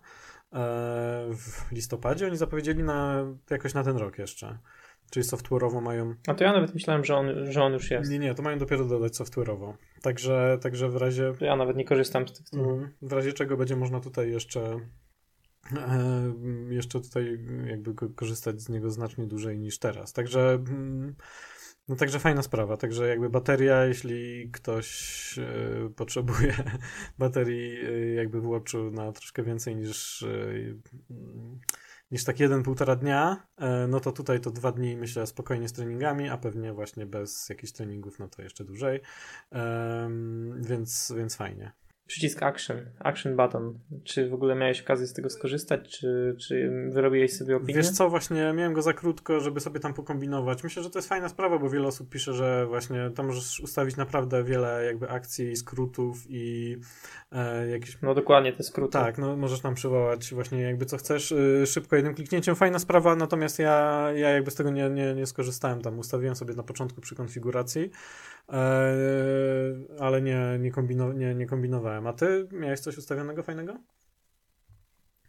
Ja miałem akurat latarkę, ale ustawiłem sobie tą latarkę tylko po to, żebym nie żałował po tym, jak wróciłem do swojego Apple Watcha, że, że ustawiłem sobie coś, co naprawdę by mi się przydało, czyli na przykład włączanie świateł mm, w pokoju, czy, czy ustawienie jakichś trybów skupienia, czy no, tych opcji jest naprawdę mnóstwo i aż kurczę, jak się ma ten jeden przycisk action, to by się chciało, żeby on miał jakieś jeszcze opcje, powiedzmy dłuższe przytrzymanie, podwójne przytrzymanie, żeby tego było jeszcze więcej, bo wtedy to naprawdę otworzyłoby no, dużo możliwości. I ten zegarek, który no bo tutaj właśnie to jest ta kwestia, że ten zegarek w zasadzie cały czas ja mam na przykład na ręce, co powoduje, że w zasadzie to może mi, yy, może mi służyć za pilot do jednej rzeczy, albo do drugiej rzeczy, albo do, do jakichś y, jeszcze innych czynności, dlatego tak fajną jest ten, ten action button, bo w zasadzie gdziekolwiek jesteś, możesz go użyć. Nie jest tak jak z iPhone'em, że raz go masz przy sobie, raz nie masz, a ten Apple Watch jednak na tej ręce jest i jest zawsze wygodnie ten, ten, ten skrót, czy tam właśnie inną czynność tym przyciskiem odpalić.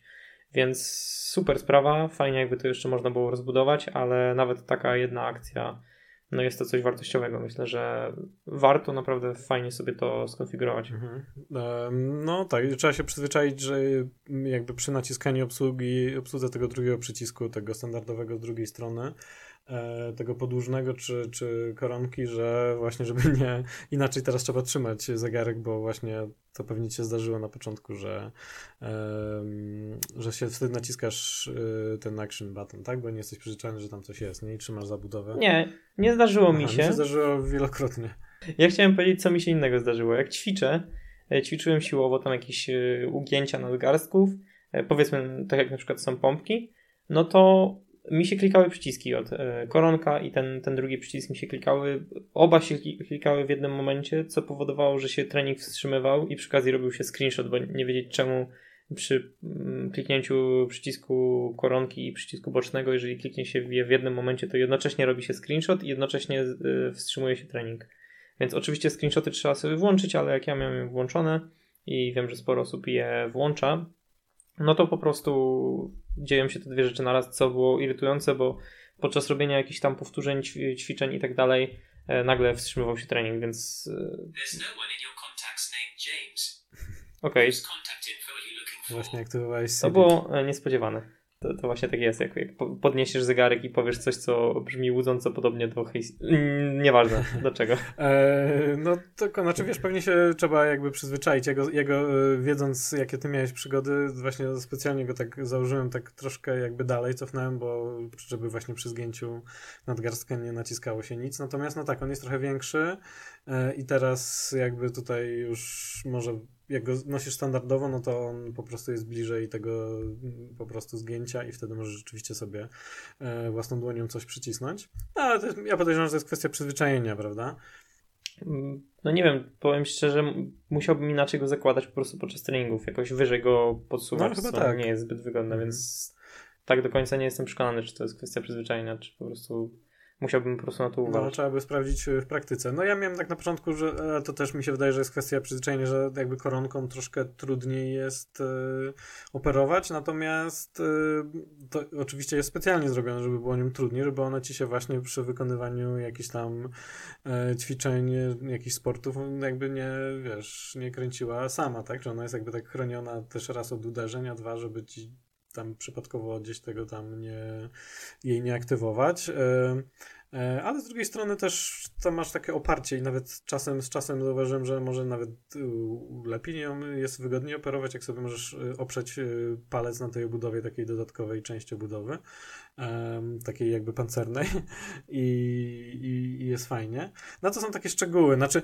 wiesz, mi się wydaje, ja zaraz jeszcze o, o testach, jeśli chodzi o jakby pływanie i bieganie, ale generalnie y, chyba i ty i ja, bo o tym mówiliśmy wcześniej i tak między sobą rozmawialiśmy, mieliśmy wrażenie, że, no, że to jest świetny nowy sprzęt i, i, fajny zegarek, nie? I że po prostu jakby nie ma nudy, że zakładasz coś i mówisz takie wow, ale fajnie, no to jest naprawdę, to jest naprawdę fajny Apple Watch, nie? Zgadzam się. Nie, zdecydowanie.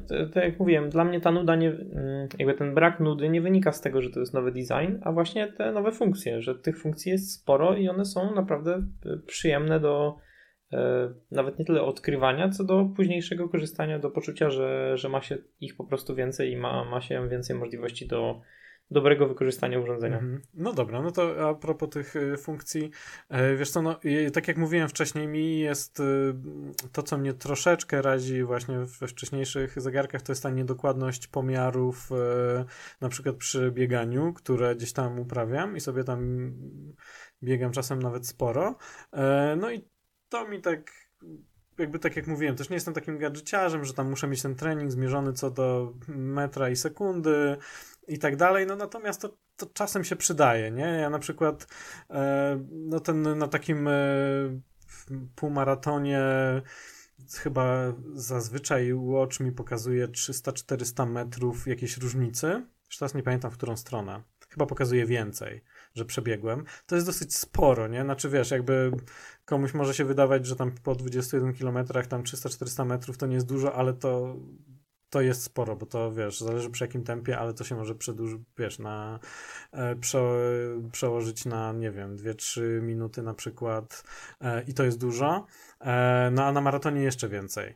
E, więc jakby te, te odczyty tego Watcha były takie. Hmm, y, to, to, to, że były niedokładne, to mi przeszkadzało.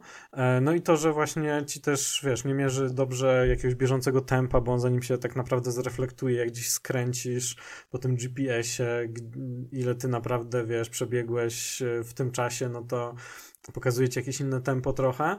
To może być takie, jak już ktoś tak troszkę więcej biega, to może być e, irytujące. E, nie jestem gadżeciarzem na tyle, żeby właśnie od razu kupić tylko dlatego jakiegoś tam Garmina za parę tysięcy. Znaczy pewnie bym kupił Garmina prostego, który by mi to tak czy siak lepiej zmierzył, który jakby prostego i tańszego, no gdyby nie to, że po prostu, no tak, jestem już zamknięty przez Tima Cooka w ekosystemie Apple i chcę mieć no jakby Apple Watcha, dobrego smartwatcha i tak dalej. E, no i właśnie dlatego to mnie tak ucieszyło, że tam jest, tam jest wykorzystane tutaj jakby z dwóch, z dwóch źródeł GPS. Oni tam dodali nowy. To jest podwójne próbkowanie, pod, tak, tak? podwójne próbkowanie. W każdym razie tak, jakby zrobiłem test i test polegał na tym, że miałem po prostu założonego Watcha swojego starego E, na jednym nadgarstku i Watcha Ultra na drugim nadgarstku. No i sobie biegłem. No i różnice były spore pomiędzy nimi. E, I właśnie różnice na pewnym momencie po kilku kilometrach właśnie zrobiło się 300-400 metrów. To jest, to jest bardzo dużo.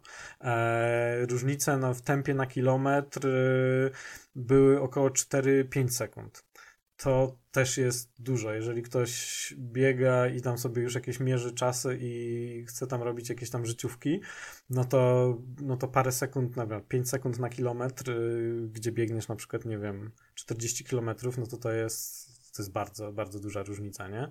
Mi się kiedyś e, zdarzyło nie pobić, e, mm, by biegłem na życiówkę w maratonie i e, miałem, nie pobiłem jej o 11 sekund, znaczy miałem czas gorszy o 11 sekund, więc... Do zrobienia byłoby na pewno, więc po... jakbyś wiedział, że, że jest... Tak, tak, no i dokładnie. Ja miałem jakby, ja miałem łocza, ja wiedziałem, że jakby nie polegałem na nim dokładnie. Myślałem wcześniej już, y, sobie pomyślałem, że, że nie mam szans na, na pobicie życiówki i troszeczkę, oczywiście tam jeszcze mnie mięśnie bolały, także nie przyspieszałem też z z innego powodu, ale gdybym wiedział, że to będzie 11 sekund, to, to spokojnie bym to wycisnął w końcówce, nie? I to właśnie za niedokładności Watcha sprawiają to, że może tego nie wiedziałem, nie miałem dokładnie policzone. Nawet sobie tego y, jakby tam w głowie nie liczyłem, bo, bo wiedziałem, że tak czy siak nie ma, nie mam dokładnych danych. Watch mi nie pokazuje danych, żebym ja to mógł tak naprawdę dobrze policzyć, nie? Więc, więc nawet sobie nie liczyłem. E, no i, no i tak, no i nie udało się pobić tej życiówki, więc to, to jest bardzo ważne, nie? To nawet sekunda to robi różnicę na takim dystansie. E, no i teraz jakby y, różnice między Watchem Ultra a y, moim starym były spore.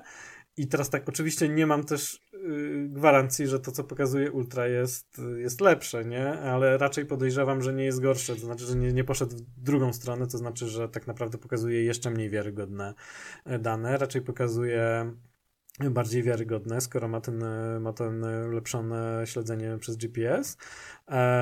No dlatego myślę, że tutaj też dla mnie to jest ważna sprawa i to też jedna z decydujących, że pewnie właśnie go, go w końcu kupię e, już niedługo. E, I no i dla osób, które właśnie gdzieś tam uprawiają sporty i chcą, e, bo to oczywiście nie tylko w bieganiu, ale wszystkich, wszystkich innych, którym, który ważne jest śledzenie przez GPS odległości na przykład. E, więc. No tak, tak jak mówiłem ja, że e, jak biegałem sobie, z, y, grałem w piłkę nożną na boisku, to ta różnica faktycznie była, ale co z tego, skoro jakby była taka różnica, że, że widziałem, że tym razem Apple Watch nie wychodzi mi poza boisko, czyli y, dokładność ewidentnie była poprawiona względem zwykłego Apple Watcha, ale co z tego, skoro aplikacja, y, ta aplikacja mm, aktywność nie jest w stanie przybliżyć mapy na tyle, tyle dokładnie, żebym widział, e, no że tak powiem, dokładną mapę, bo mm, można powiedzieć, że ja sobie przybliżając e, palcami tutaj ten pinch to zoom e, mapę właśnie w aplikacji aktywność widzę wszystkie te wykresy na sobie. No zdaję sobie sprawę, że aplikacja nie jest przystosowana do tego, żebym, żebym biegał w kółko w jednym miejscu na boisku, tylko raczej ta mapa jest tworzona dla biegaczy no ale to też troszeczkę mm, obnaża upośledzenie, że nie mogę sobie y, mierzyć dystansu grając w piłkę, więc trening piłka nożna w zasadzie nic poza kaloriami nie mierzy i tętnem, no a trening biega, biegowy mierzy bardzo dużo, dlatego korzystam z treningu biegowego, no ale z kolei wtedy nie mam tej mapy na tyle dokładnej, więc tak naprawdę zgadzam się, że ta dokładność GPS-a jest, y, GPS jest bardzo przydatna dla, dla wielu osób, na pewno będzie przydatna, no ale na przykład dla mnie to wciąż pokazuje dużo tych właśnie słabości Apple Watcha, czy nawet samego systemu Apple Watcha do tych y, ekstremalnych aktywności. I pewnie wiele jest takich y, sposobów treningu i takich sposobów, takich typów aktywności, że, że dużo osób po prostu wciąż będzie się tak patrzeć na to troszeczkę z politowaniem, że no jednak jeszcze trochę brakuje i dlatego właśnie trochę mówiłem o tym, czy Apple Watch Ultra się wywiązuje z tej swojej narracji, którą Apple próbuje e, tutaj no, próbuje nas przekonywać, że, że to jest zegarek dla osób, które chcą go wykorzystywać ekstremalnie.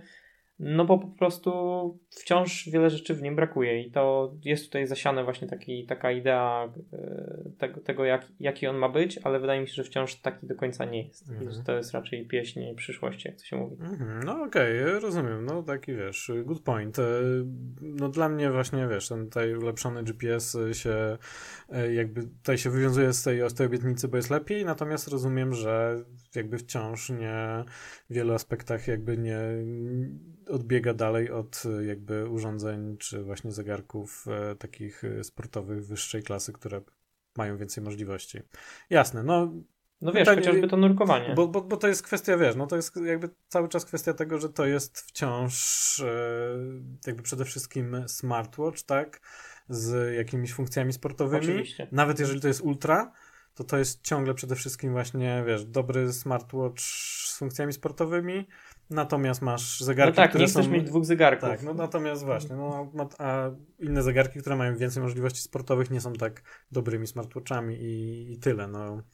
E, I, I chyba to jest jakby, wiesz, na tym polega tutaj cały, wiesz, e, jakby cały Deal. problem, tak, że jakby trochę nie przeskoczysz, tak? Albo jedno, albo drugie. I teraz pytanie, na, to, na czym ci zależy bardziej. Ale podejrzewam, że są ludzie, na pewno są, którzy mają dwa zegarki i którzy sobie e, zakładają smartwatcha, a najczęściej, a do jakichś treningów y, y, mają y, dobry zegarek sportowy, który też ma przecież jakieś funkcje, więc też nie jesteś tak, wiesz, zupełnie odcięty od świata, nie? Więc, wiesz, powiadomienie możesz dostać. Więc myślę, że myślę, że jest ok. Um, ja właśnie jeśli chodzi o pływanie, zrobiłem jeszcze właśnie taki, przetestowałem go trochę na basenie i właśnie tak jak ci mówiłem, e, zaraz potem pisałem do ciebie, że było dosyć śmiesznie, bo, bo dokładnie ten sam sposób na jednym nadgarstku, jeden zegarek y, na drugim właśnie drugi. No i sobie płynę i przepłynąłem tam pierwszy basen, patrzę e, na Apple Watch Ultra nic, w ogóle się nie ruszyłem. W ogóle nie, nie ruszyłem się z miejsca, nie przepłynąłem tego basenu. Płynę sobie drugi, no i tam ładnie mi pokazuje stary mój Apple Watch, że tam już mam te 50 metrów, dwie rundy, tak on to liczy, a na Ultra w ogóle zero, nie wiem, tak pokazało w końcu 10 albo 15 metrów. Ja mówię, co jest? No i przypomniałem sobie, że te zegarki, yy, takie zresztą z bieganiem i tak dalej, że, że musisz zrobić jakąś... Yy, nie tyle konfigurację, jak to się nazywa? Kalibrację. Kalibrację na początku i że on musi się tego nauczyć. No i rzeczywiście e, nie trwało to długo, bo po kilku następnych basenach zaczął się, zaczął się uczyć i zaczął pokazywać, yy, pokazywać już dosyć dobrze to mierzyć. Znaczy, tak dosyć dobrze, na tyle, na ile mierzy dobrze e, w ogóle Apple Watch do tej pory. Nie wiem, czy ty pływasz też z Apple Watchem i używałeś go do śledzenia jakichś treningów. No, zdarzyło mi się, ale nie pływałem nigdy tak naprawdę bardzo, bardzo jakoś tam restrykcyjnie wobec jakichś ram, więc nie, ja nie jestem niestety wyznacznikiem tego. Mhm. Nie jestem w stanie stwierdzić, czy ten Apple Watch mierzy dobrze, czy nie. No ja, ja właśnie, wiesz, też pływam sobie, wiesz, no jakby rekreacyjnie, no ale tam generalnie tak, że mierzę sobie dystans, żeby mniej więcej wiedzieć. E, Apple Watch zazwyczaj myli się, myli się trochę, nie jest jakiś tam bardzo dokładny i tam pod tak, nie wiem, na, na ten standardowy kilometr, czyli to jest 40 basenów w takim e, najczęstszych, najczęściej spotykanej długości basenów e, dla ludności, czyli 25 metrów, e, no to tak na 40 to się tak kilka pomyli zazwyczaj. Więc to jest dużo tak procentowo, nie? Dosyć, no wiesz, nie wiem, czy ci nie policzy ci czterech, czy pięciu, czy sześciu. No więc to jest dosyć dużo, więc to tak możesz, no, za bardzo na nim nie polegasz. On ci tak mniej więcej pokazuje, e, jak to, jak, jak przebiega twój trening. E, no i, no i tutaj Ultra pokazywał, mniej więcej był do, jakby to samo, więc chyba tutaj ten, ten GPS y, jakoś aż tak dużo nie pomógł, chociaż rzeczywiście przez większość czasu dobrze mierzył te rundy, z tym, że to było tak troszkę był zaburzony jakby ten, ten pomiar w stosunku do normalnego pływania mojego, czy, czy jakiegokolwiek innego, bo się za, zatrzymywałem się tutaj co właśnie co basen, czy co dwa, żeby zobaczyć, jak to wygląda. No a on wtedy ma trochę czas się jakby dostosować, że on zobaczył, że właśnie e, zmieniłeś, e, wiesz, to położenie na przykład, czy że się przestałeś ruszać i on sobie tam właśnie już tam dogra to, co, że a dobra, to pewnie się skończyła kolejna runda. E, natomiast jak wiesz, szybko odbijasz w tą i z powrotem, no to on no, może się trochę zgubić. I przy tym szybszym pływaniu to on właśnie to jest wtedy, kiedy się gubi. Zauważyłem, że e, naj, najlepiej mierzy jak się płynie wolno kraulem, a, a jak się płynie szybciej, to właśnie to już się troszkę zaczyna zaczyna ten GPS mu tam mieszać, tak? Że dopływasz do jakiegoś punktu i w zasadzie płyniesz z powrotem i jesteś tam, gdzie byłeś przed chwilą, czyli w zasadzie się nie ruszyłeś czasem według niego. Ale, ale, ale on, y, zauważyłem, że był sprytniejszy, bo, bo on po prostu, bo jakby jeżeli robisz te rundy, no to te metry ci się muszą zliczać po prostu, wiesz, do, do 25, tak? Yy, czyli po prostu masz 25, 50, 75 i, i Apple Watch Ultra po chwili zaczął tak pokazywać, nie? Czyli mam 100, 125, tam potem 250, a zwykły, a mój stary Apple Watch pokazuje mi, wiesz, na przykład 264, tam, wiesz, 315 wiadomo, że jeżeli, znaczy oczywiście mogą się zatrzymać w, po środku basenu, nie? Ale jakby ogarnął to lepiej chyba Ultra, że okej, okay, dobra, to jak się człowiek zatrzymał, no i jeżeli tak wynika też z moich pomiarów, no to to jest to jakaś pełna odległość, tak? I rzeczywiście jakoś to fajniej pokazywał, tak mi się wydaje. Natomiast też ciekawostka, bo nie mierzyłem tego wcześniej, ale to pewnie ludzie, którzy pływają zegarkami, to już e, to jakby wiedzą. E, natomiast ciekawostka jest taka, że E, jeżeli nie będziesz ruszał ręką, to on ci nie zmierzy odległości zupełnie. Chyba, że nie wiem, chyba, że ktoś ma inne doświadczenie. Tak, to prawda. Chyba, że ktoś ma inne doświadczenie. Czyli on tak jakby GPS tutaj nie ma jakby znaczenia, że się przemieściłeś. E, musisz ruszać, po prostu wykonywać, wiesz, ruch ręką, żeby on wiedział, że ty się ruszasz i wtedy ci policzy. Płynąłem sobie baseny bez ruszania e, właśnie rękami. Nic. Zero. Także nie mierzę. Dokładnie. Akurat miałem, miałem okazję to przetestować w wakacje, jak pływałem sobie na jednym z mazurskich jezior na pontonie. I wtedy właśnie dla testu włączyłem sobie e, trening pływacki, żeby sprawdzić w ogóle jak to działa, bo akurat z pływaniem mam niewiele wspólnego, mimo tego, że na przykład mam patent żeglarski i bardzo lubię żeglować, czy tam nawet e, pływać na motorówce, to, to jak już wpadnę do wody, to już w zasadzie nie ma czego zbierać. No to tutaj chciałem sobie przetestować właśnie jak, jak wygląda pomiar e, dystansu i w momencie, kiedy ruszałem samymi nogami, czyli tak jakby moje pływanie polegało tylko na odpychaniu się, tak powiedzmy w cudzysłowie, odpychaniu się e, nogami, no to wtedy faktycznie pomiar był e, no zerowy, nic się nie zwiększało i nie było tutaj żadnego, żadnego zwiększonego dystansu, mhm. więc masz rację totalnie. E, no także jakby podsumowując, jakby jeśli chodzi o moje doświadczenie z Apple Watchem Ultra, to tak, pierwsze wrażenie świetne, jest naprawdę fajny, tak, nie jest za duży, jest jakaś nowość, wygląda inaczej, wygląda fajnie, ten ekran robi wrażenie, być może czasem się wydaje, że jest za duży, ale tak naprawdę to, to, to dobrze, że jest taki duży i szybko się też przyzwyczajasz, że tak jakoś wszystko fajniej lepiej, bardziej wyraźnie widzisz.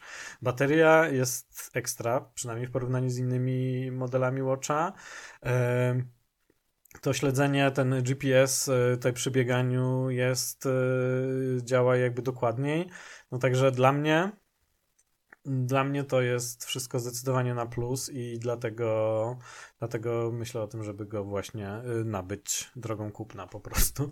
E, I chyba tutaj nie ma większych wątpliwości. Znaczy nie, no wątpliwością jest tylko to, że 4799 to, że to jest kupa kasy, nie? No i to, to mnie trochę powstrzymuje, bo tak co czasem myślę. Kurczę. Tak, ja mam to samo zdanie. Ja, ja właśnie też uważam, że jest super zegarkiem, że sporo daje, że jest czymś nowym, czymś świeżym, tak jak mówisz, y, czymś atrakcyjnym dla wielu osób i jakby jest argumentem, żeby, żeby poczynić to jakąś, żeby, po prostu zmienić zegarek, ale z drugiej strony cena jest na tyle duża, a jednak osobiście po takiej dłuższej refleksji wydaje mi się, że nie daje mi przynajmniej na tyle dużo, żebym chciał zmienić na wyższą wersję. Rozumiem, y, jakby jestem w stanie docenić to, jak fajny jest to zegarek, ale też nie czuję, żeby, żeby zmieniał mi jakoś tutaj sposób użytkowania Apple Watcha, więc moja aktualna konfiguracja, czyli dwa Apple Watche serii 6 wystarcza mi na to, żeby korzystać bez przerwy z Apple Watcha, więc nie potrzebuję Apple Watcha Ultra kupować dla baterii. No widzisz, to tu mówisz, że Apple Watch drogi, a używasz dwóch, dwóch Apple Watchy tak naprawdę. Ale tutaj za dwa razy, wiesz, w zasadzie dwa razy niższą cenę można sobie taki, taki zestaw sprawić. No więc... jasne, jak nie kupujesz, bo nie kupowałeś nowych po prostu, nie? No dokładnie. jeden prawie nowy, a drugi, no. a drugi e, mocno używany. Mhm. No okej. Okay. E, no, także, no także ta cena i jest jeszcze jakby jeden problem, to też na co ty mi zwróciłeś uwagę, w pewnym momencie zasiałeś taką większą e, Tak, to jest to co na początku. jeszcze. Mhm. E, tak, czyli ten dosyć już leciwy stary procesor. To znaczy on ma po prostu procesor, który był, jest procesorem z S6, tak? No praktycznie tak, ciężko powiedzieć, co tam się pozmieniało, ale no wszyscy... Tak, no nie, no nie zmienia się generalnie nic, nie? To na przykład, y, to miał chyba to samo na przykład między szóstką a siódemką, oni oczywiście to nam nazywają S6, S7 tam yy, i tak dalej, ale, yy, ale to jest dokładnie to samo. No i teraz jest trzecie, trzeci rok z rzędu, no i teraz nawet właśnie jak myślisz sobie, że wydasz y, te pieniądze na Ultra, no to jest teraz pytanie czy ten stary procesor nie spowoduje, że Ultra, który się pojawi za rok, o ile się pojawi, bo oczywiście nie mamy pewności, jest też w sumie duże prawdopodobieństwo, że to nie będzie zegarek, który się, którego nowy model się pojawia co roku. No ale właśnie, czy, czy nie będziesz miał zegarka z nowym procesorem i dzięki temu nowymi możliwościami, jakimiś nowymi funkcjami, albo nawet jakimiś nowymi elementami hardware'u, którego właśnie nie ogarnął już stary procesor. E, no i w związku z tym, że ten zegarek wtedy byłby, już nie byłby tak, wiesz, na kilka lat, bo by naprawdę wyszło parę fajnych nowości dzięki nowemu procesorowi, na przykład za rok, o ile będzie odświeżony za rok. No to jest tylko taka jedyna wątpliwość, no ale z drugiej strony, no tak naprawdę z każdym sprzętem tak jest, prawda, że no zawsze możesz, zawsze masz nowe funkcje, zawsze masz najczęściej nowy procesor, przynajmniej do tej pory, przykład w iPhone'ach, e, zawsze, masz, zawsze masz coś nowego, no więc no chyba jak jeżeli w ten sposób myślisz, no to nigdy nie kupisz tak sprzętu, bo, no bo zawsze, zawsze wyjdzie tak, że za rok będzie coś nowego. No także ja jestem, ja jestem, ja jestem przekonany do, do Ultra. Okej, okay, czyli tutaj się wyklarowała twoja, e, twoja sytuacja tak, i... Tak, tak, tak, tak. Mhm. Wiesz, jakby myślę, myślę, że gdybym miał, myślę, że gdybym miał e, na przykład, nie wiem, może szu, szu, tam, e, serię szóstą albo siódmą, e, ta bateria by mi działa dłużej, no to bym może bym się jeszcze wstrzymał, chociaż rzeczywiście ma parę fajnych e, rzeczy ten Ultra, ale może bym się jeszcze wstrzymał. Natomiast wiesz, w przypadku kogoś, kto i tak już potrzebował nowego Watcha, bo ma troszkę starawego z słabą baterią, no to, to tutaj wiesz, pomaga mi się zdecydować, nie? Ta sytuacja.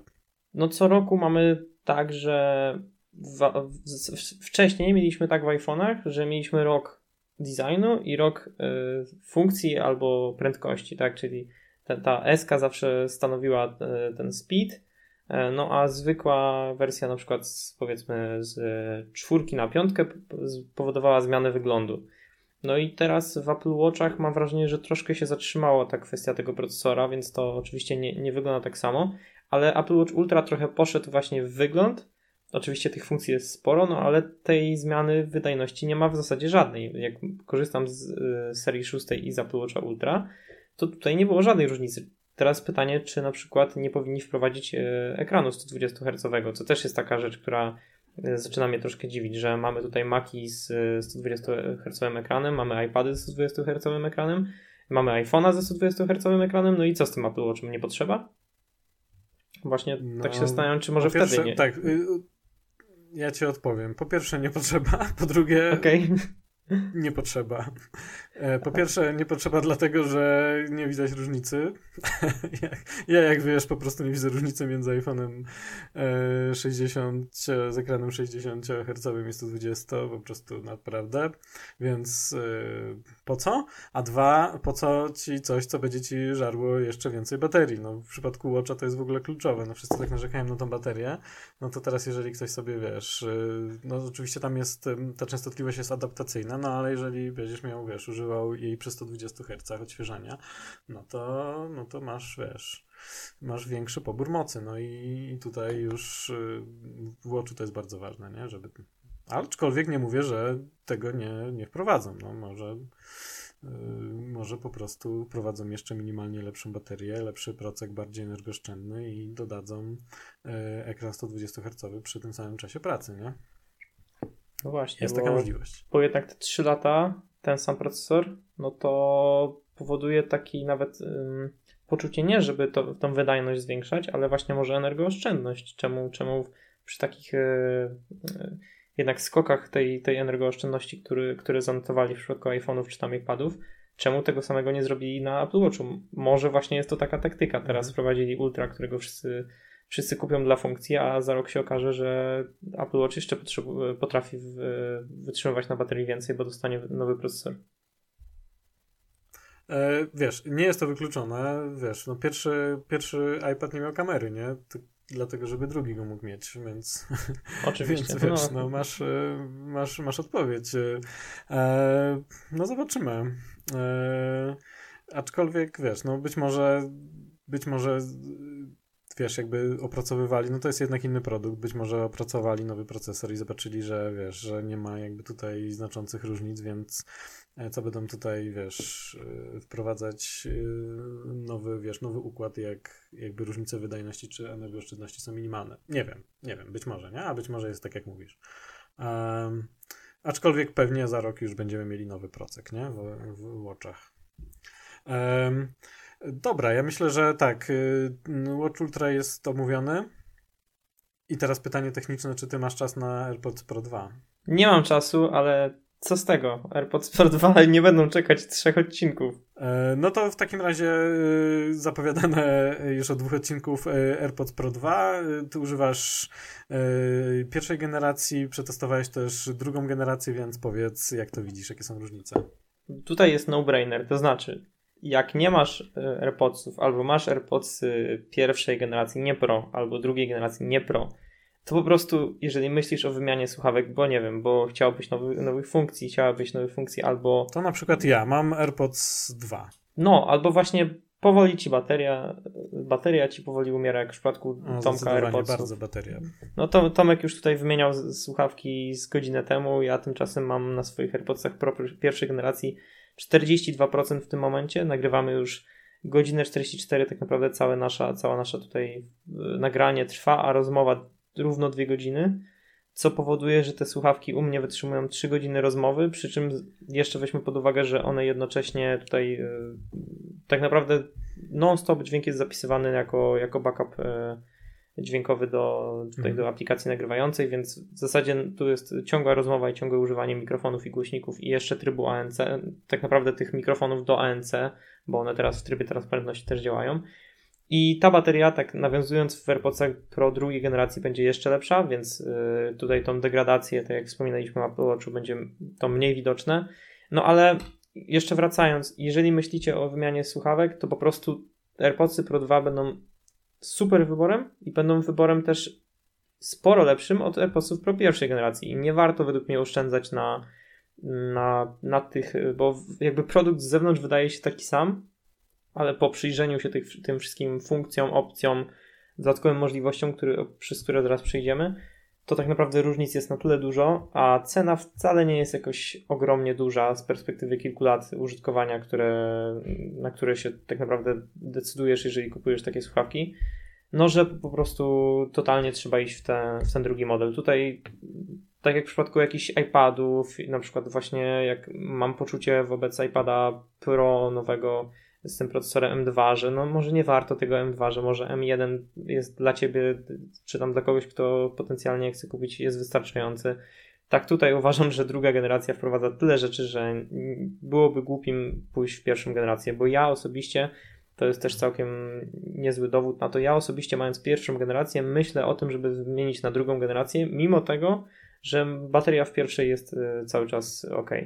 Więc tak, mm, zacznijmy okay, od no tego. No to dobra, to powiedz, e, powiedz mhm. o co chodzi. Dlaczego to jest takie fajne? No więc tak, yy, ładowarka Apple Watch, yy, ta, ta, którą niestety musimy ze sobą nosić, ponieważ Apple Watch nie, nie wspiera ładowania QI. no teraz może ładować nam też AirPods Pro drugiej generacji. Fajna rzecz, ponieważ e, tak naprawdę w podróży zyskujesz to, że nie musisz no w zasadzie robisz, twój kabel od Apple Watcha staje się uniwersalny i w momencie, w którym masz na ręce, możesz te słuchawki tam położyć, nie musisz się zastanawiać, czy, czy podłączać je jakimś kablem. To jest też całkiem cwane w momencie, w którym wymienią porty na, na USB-C, bo to też y, trochę przyzwyczaja użytkowników, żeby już ładować indukcyjnie. Nie każdy do teraz mógł mieć na przykład ładowarkę QI, a, no, a często osoby z AirPodsami mają już tego Apple Watcha i po prostu będą z tego, z tego korzystać i się tym cieszyć, więc y, fajna sprawa, już jakby mamy to w zestawie.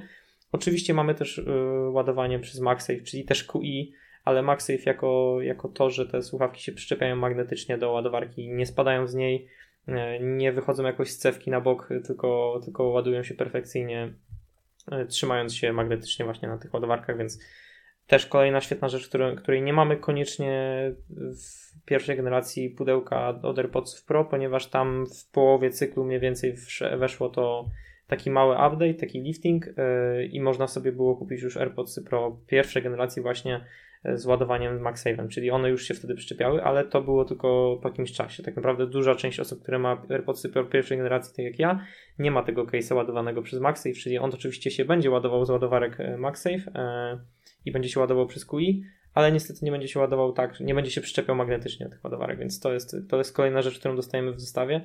No i w zasadzie jak tak y, zaczynam iść po kolejnych funkcjach, to sobie uświadamiam, że dużo z tych, y, z tych nowych opcji i funkcjonalności jest w samym case'ie.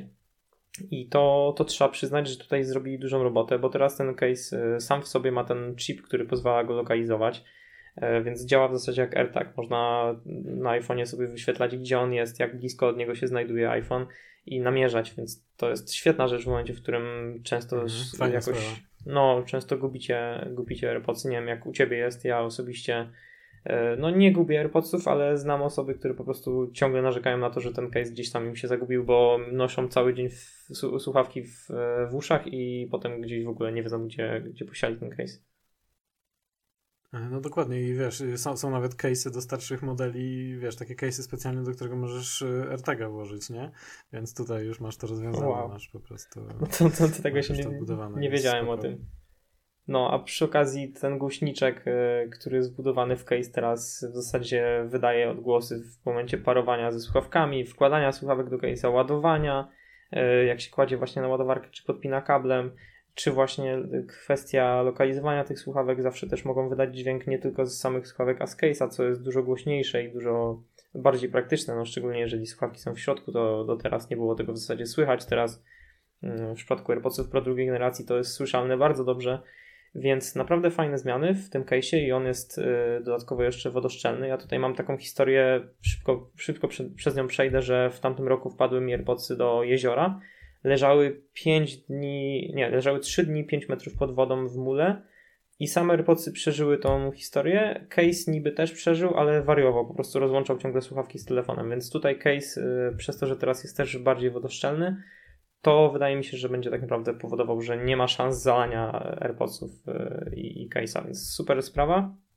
E, no i idąc dalej już do samych funkcji AirPodsów, tak jak mówiłem, bateria ulepszona, więc mega jakby szacunek, że, że dało się tu jeszcze jakąś lepszą baterię upchać i ta energooszczędność została poprawiona, bo no ja myślę, że nie ma na co narzekać w, w AirPodsach pierwszej generacji, ale właśnie z perspektywy czasu, tak jak twoje słuchawki, już zaczynasz czuć po dwóch, trzech latach, że po prostu że po prostu tutaj bateria się degraduje, że, że ona już jest coraz słabsza, że już ciągle trzeba wkładać te, te słuchawki do case'a, no a jak masz lepszą baterię, to po prostu myślę, że, że, że tym lepiej dla ciebie i dla, dla twojej wygody w kontekście właśnie tych kolejnych kilku lat. Tak, no oni, oni, oni mówią tutaj, że, że 6 godzin, tak, teoretycznie. Ile było wcześniej przy jednym? Wydaje mi się, 5? że były 4, albo 5, albo 4, ale tak. Mhm. Teraz jest, teraz jest 6 e, na jednym, na, na, na baterii, także i do 30 godzin razem, jakby wykorzystując case'a, tak? Także fajnie.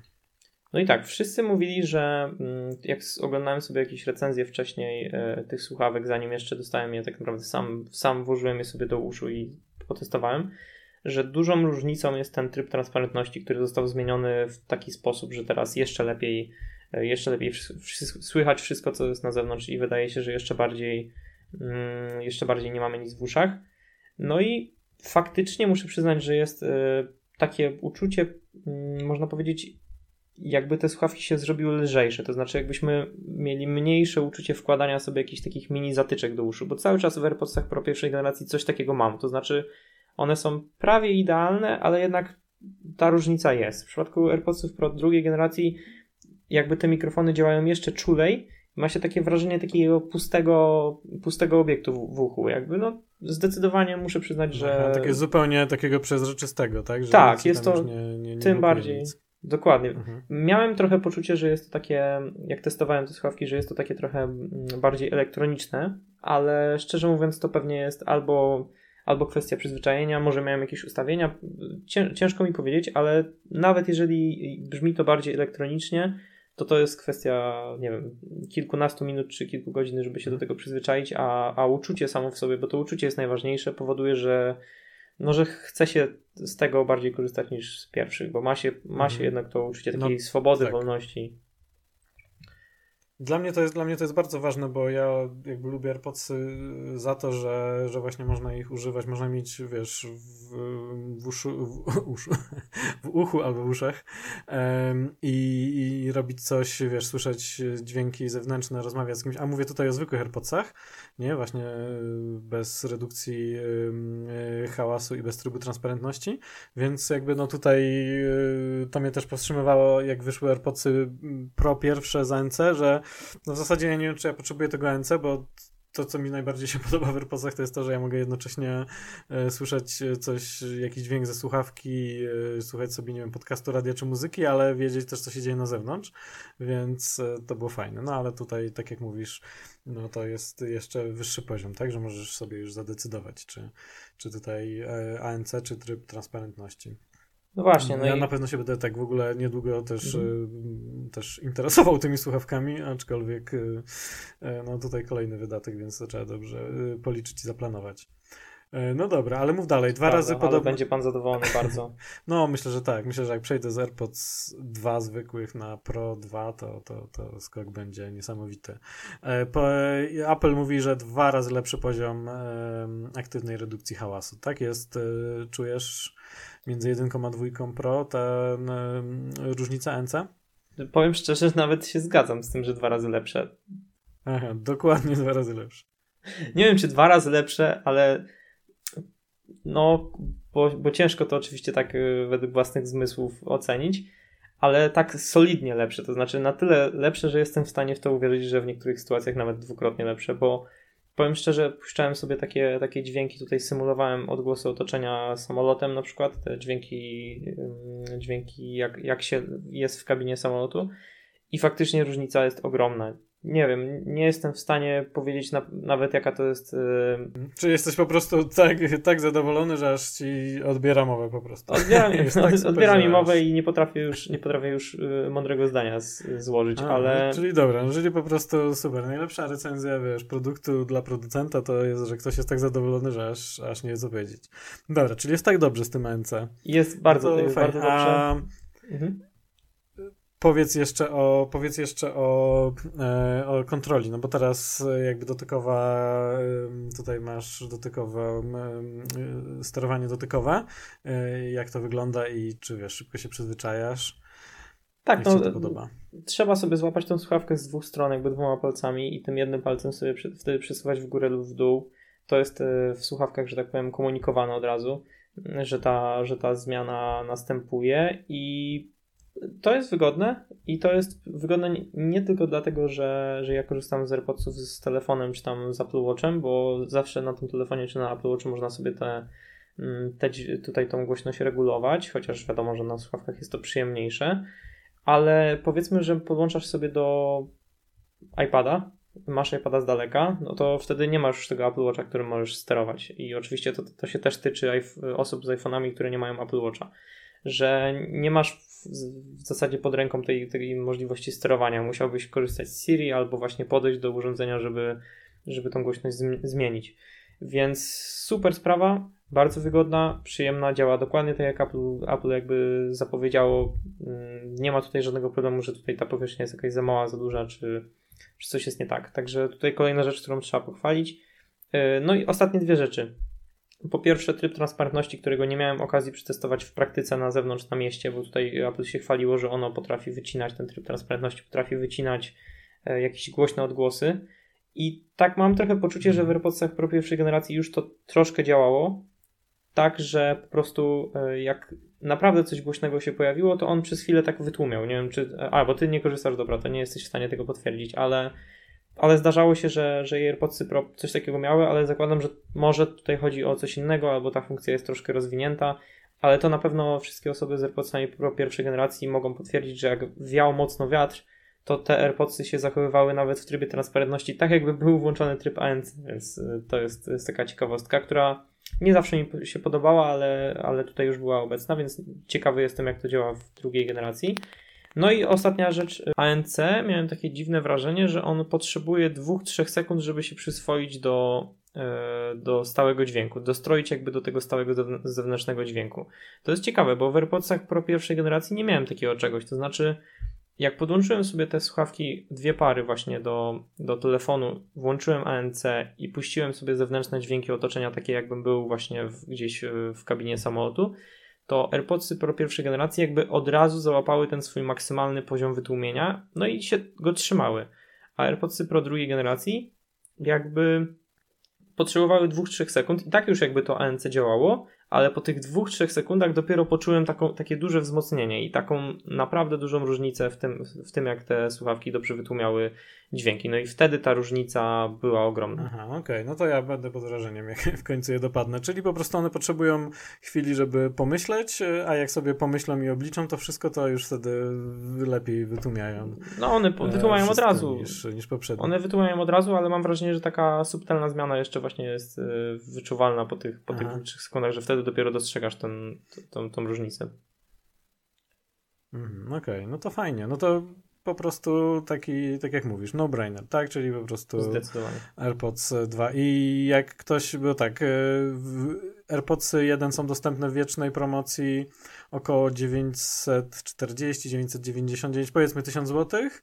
E, AirPods Pro 2 kosztują 1500 prawie, tam 1450 i mówisz, że, że to jest ta różnica, którą spokojnie warto dopłacić, tak, za dwójkę. Myślę, że tak. W kontekście tych kilku lat to się naprawdę zwróci przyjemność skorzystania i te, te mhm. funkcje mocno poprawione jest to. No i nawet samo, sam fakt właśnie tych, słucha tych tej baterii, prawda?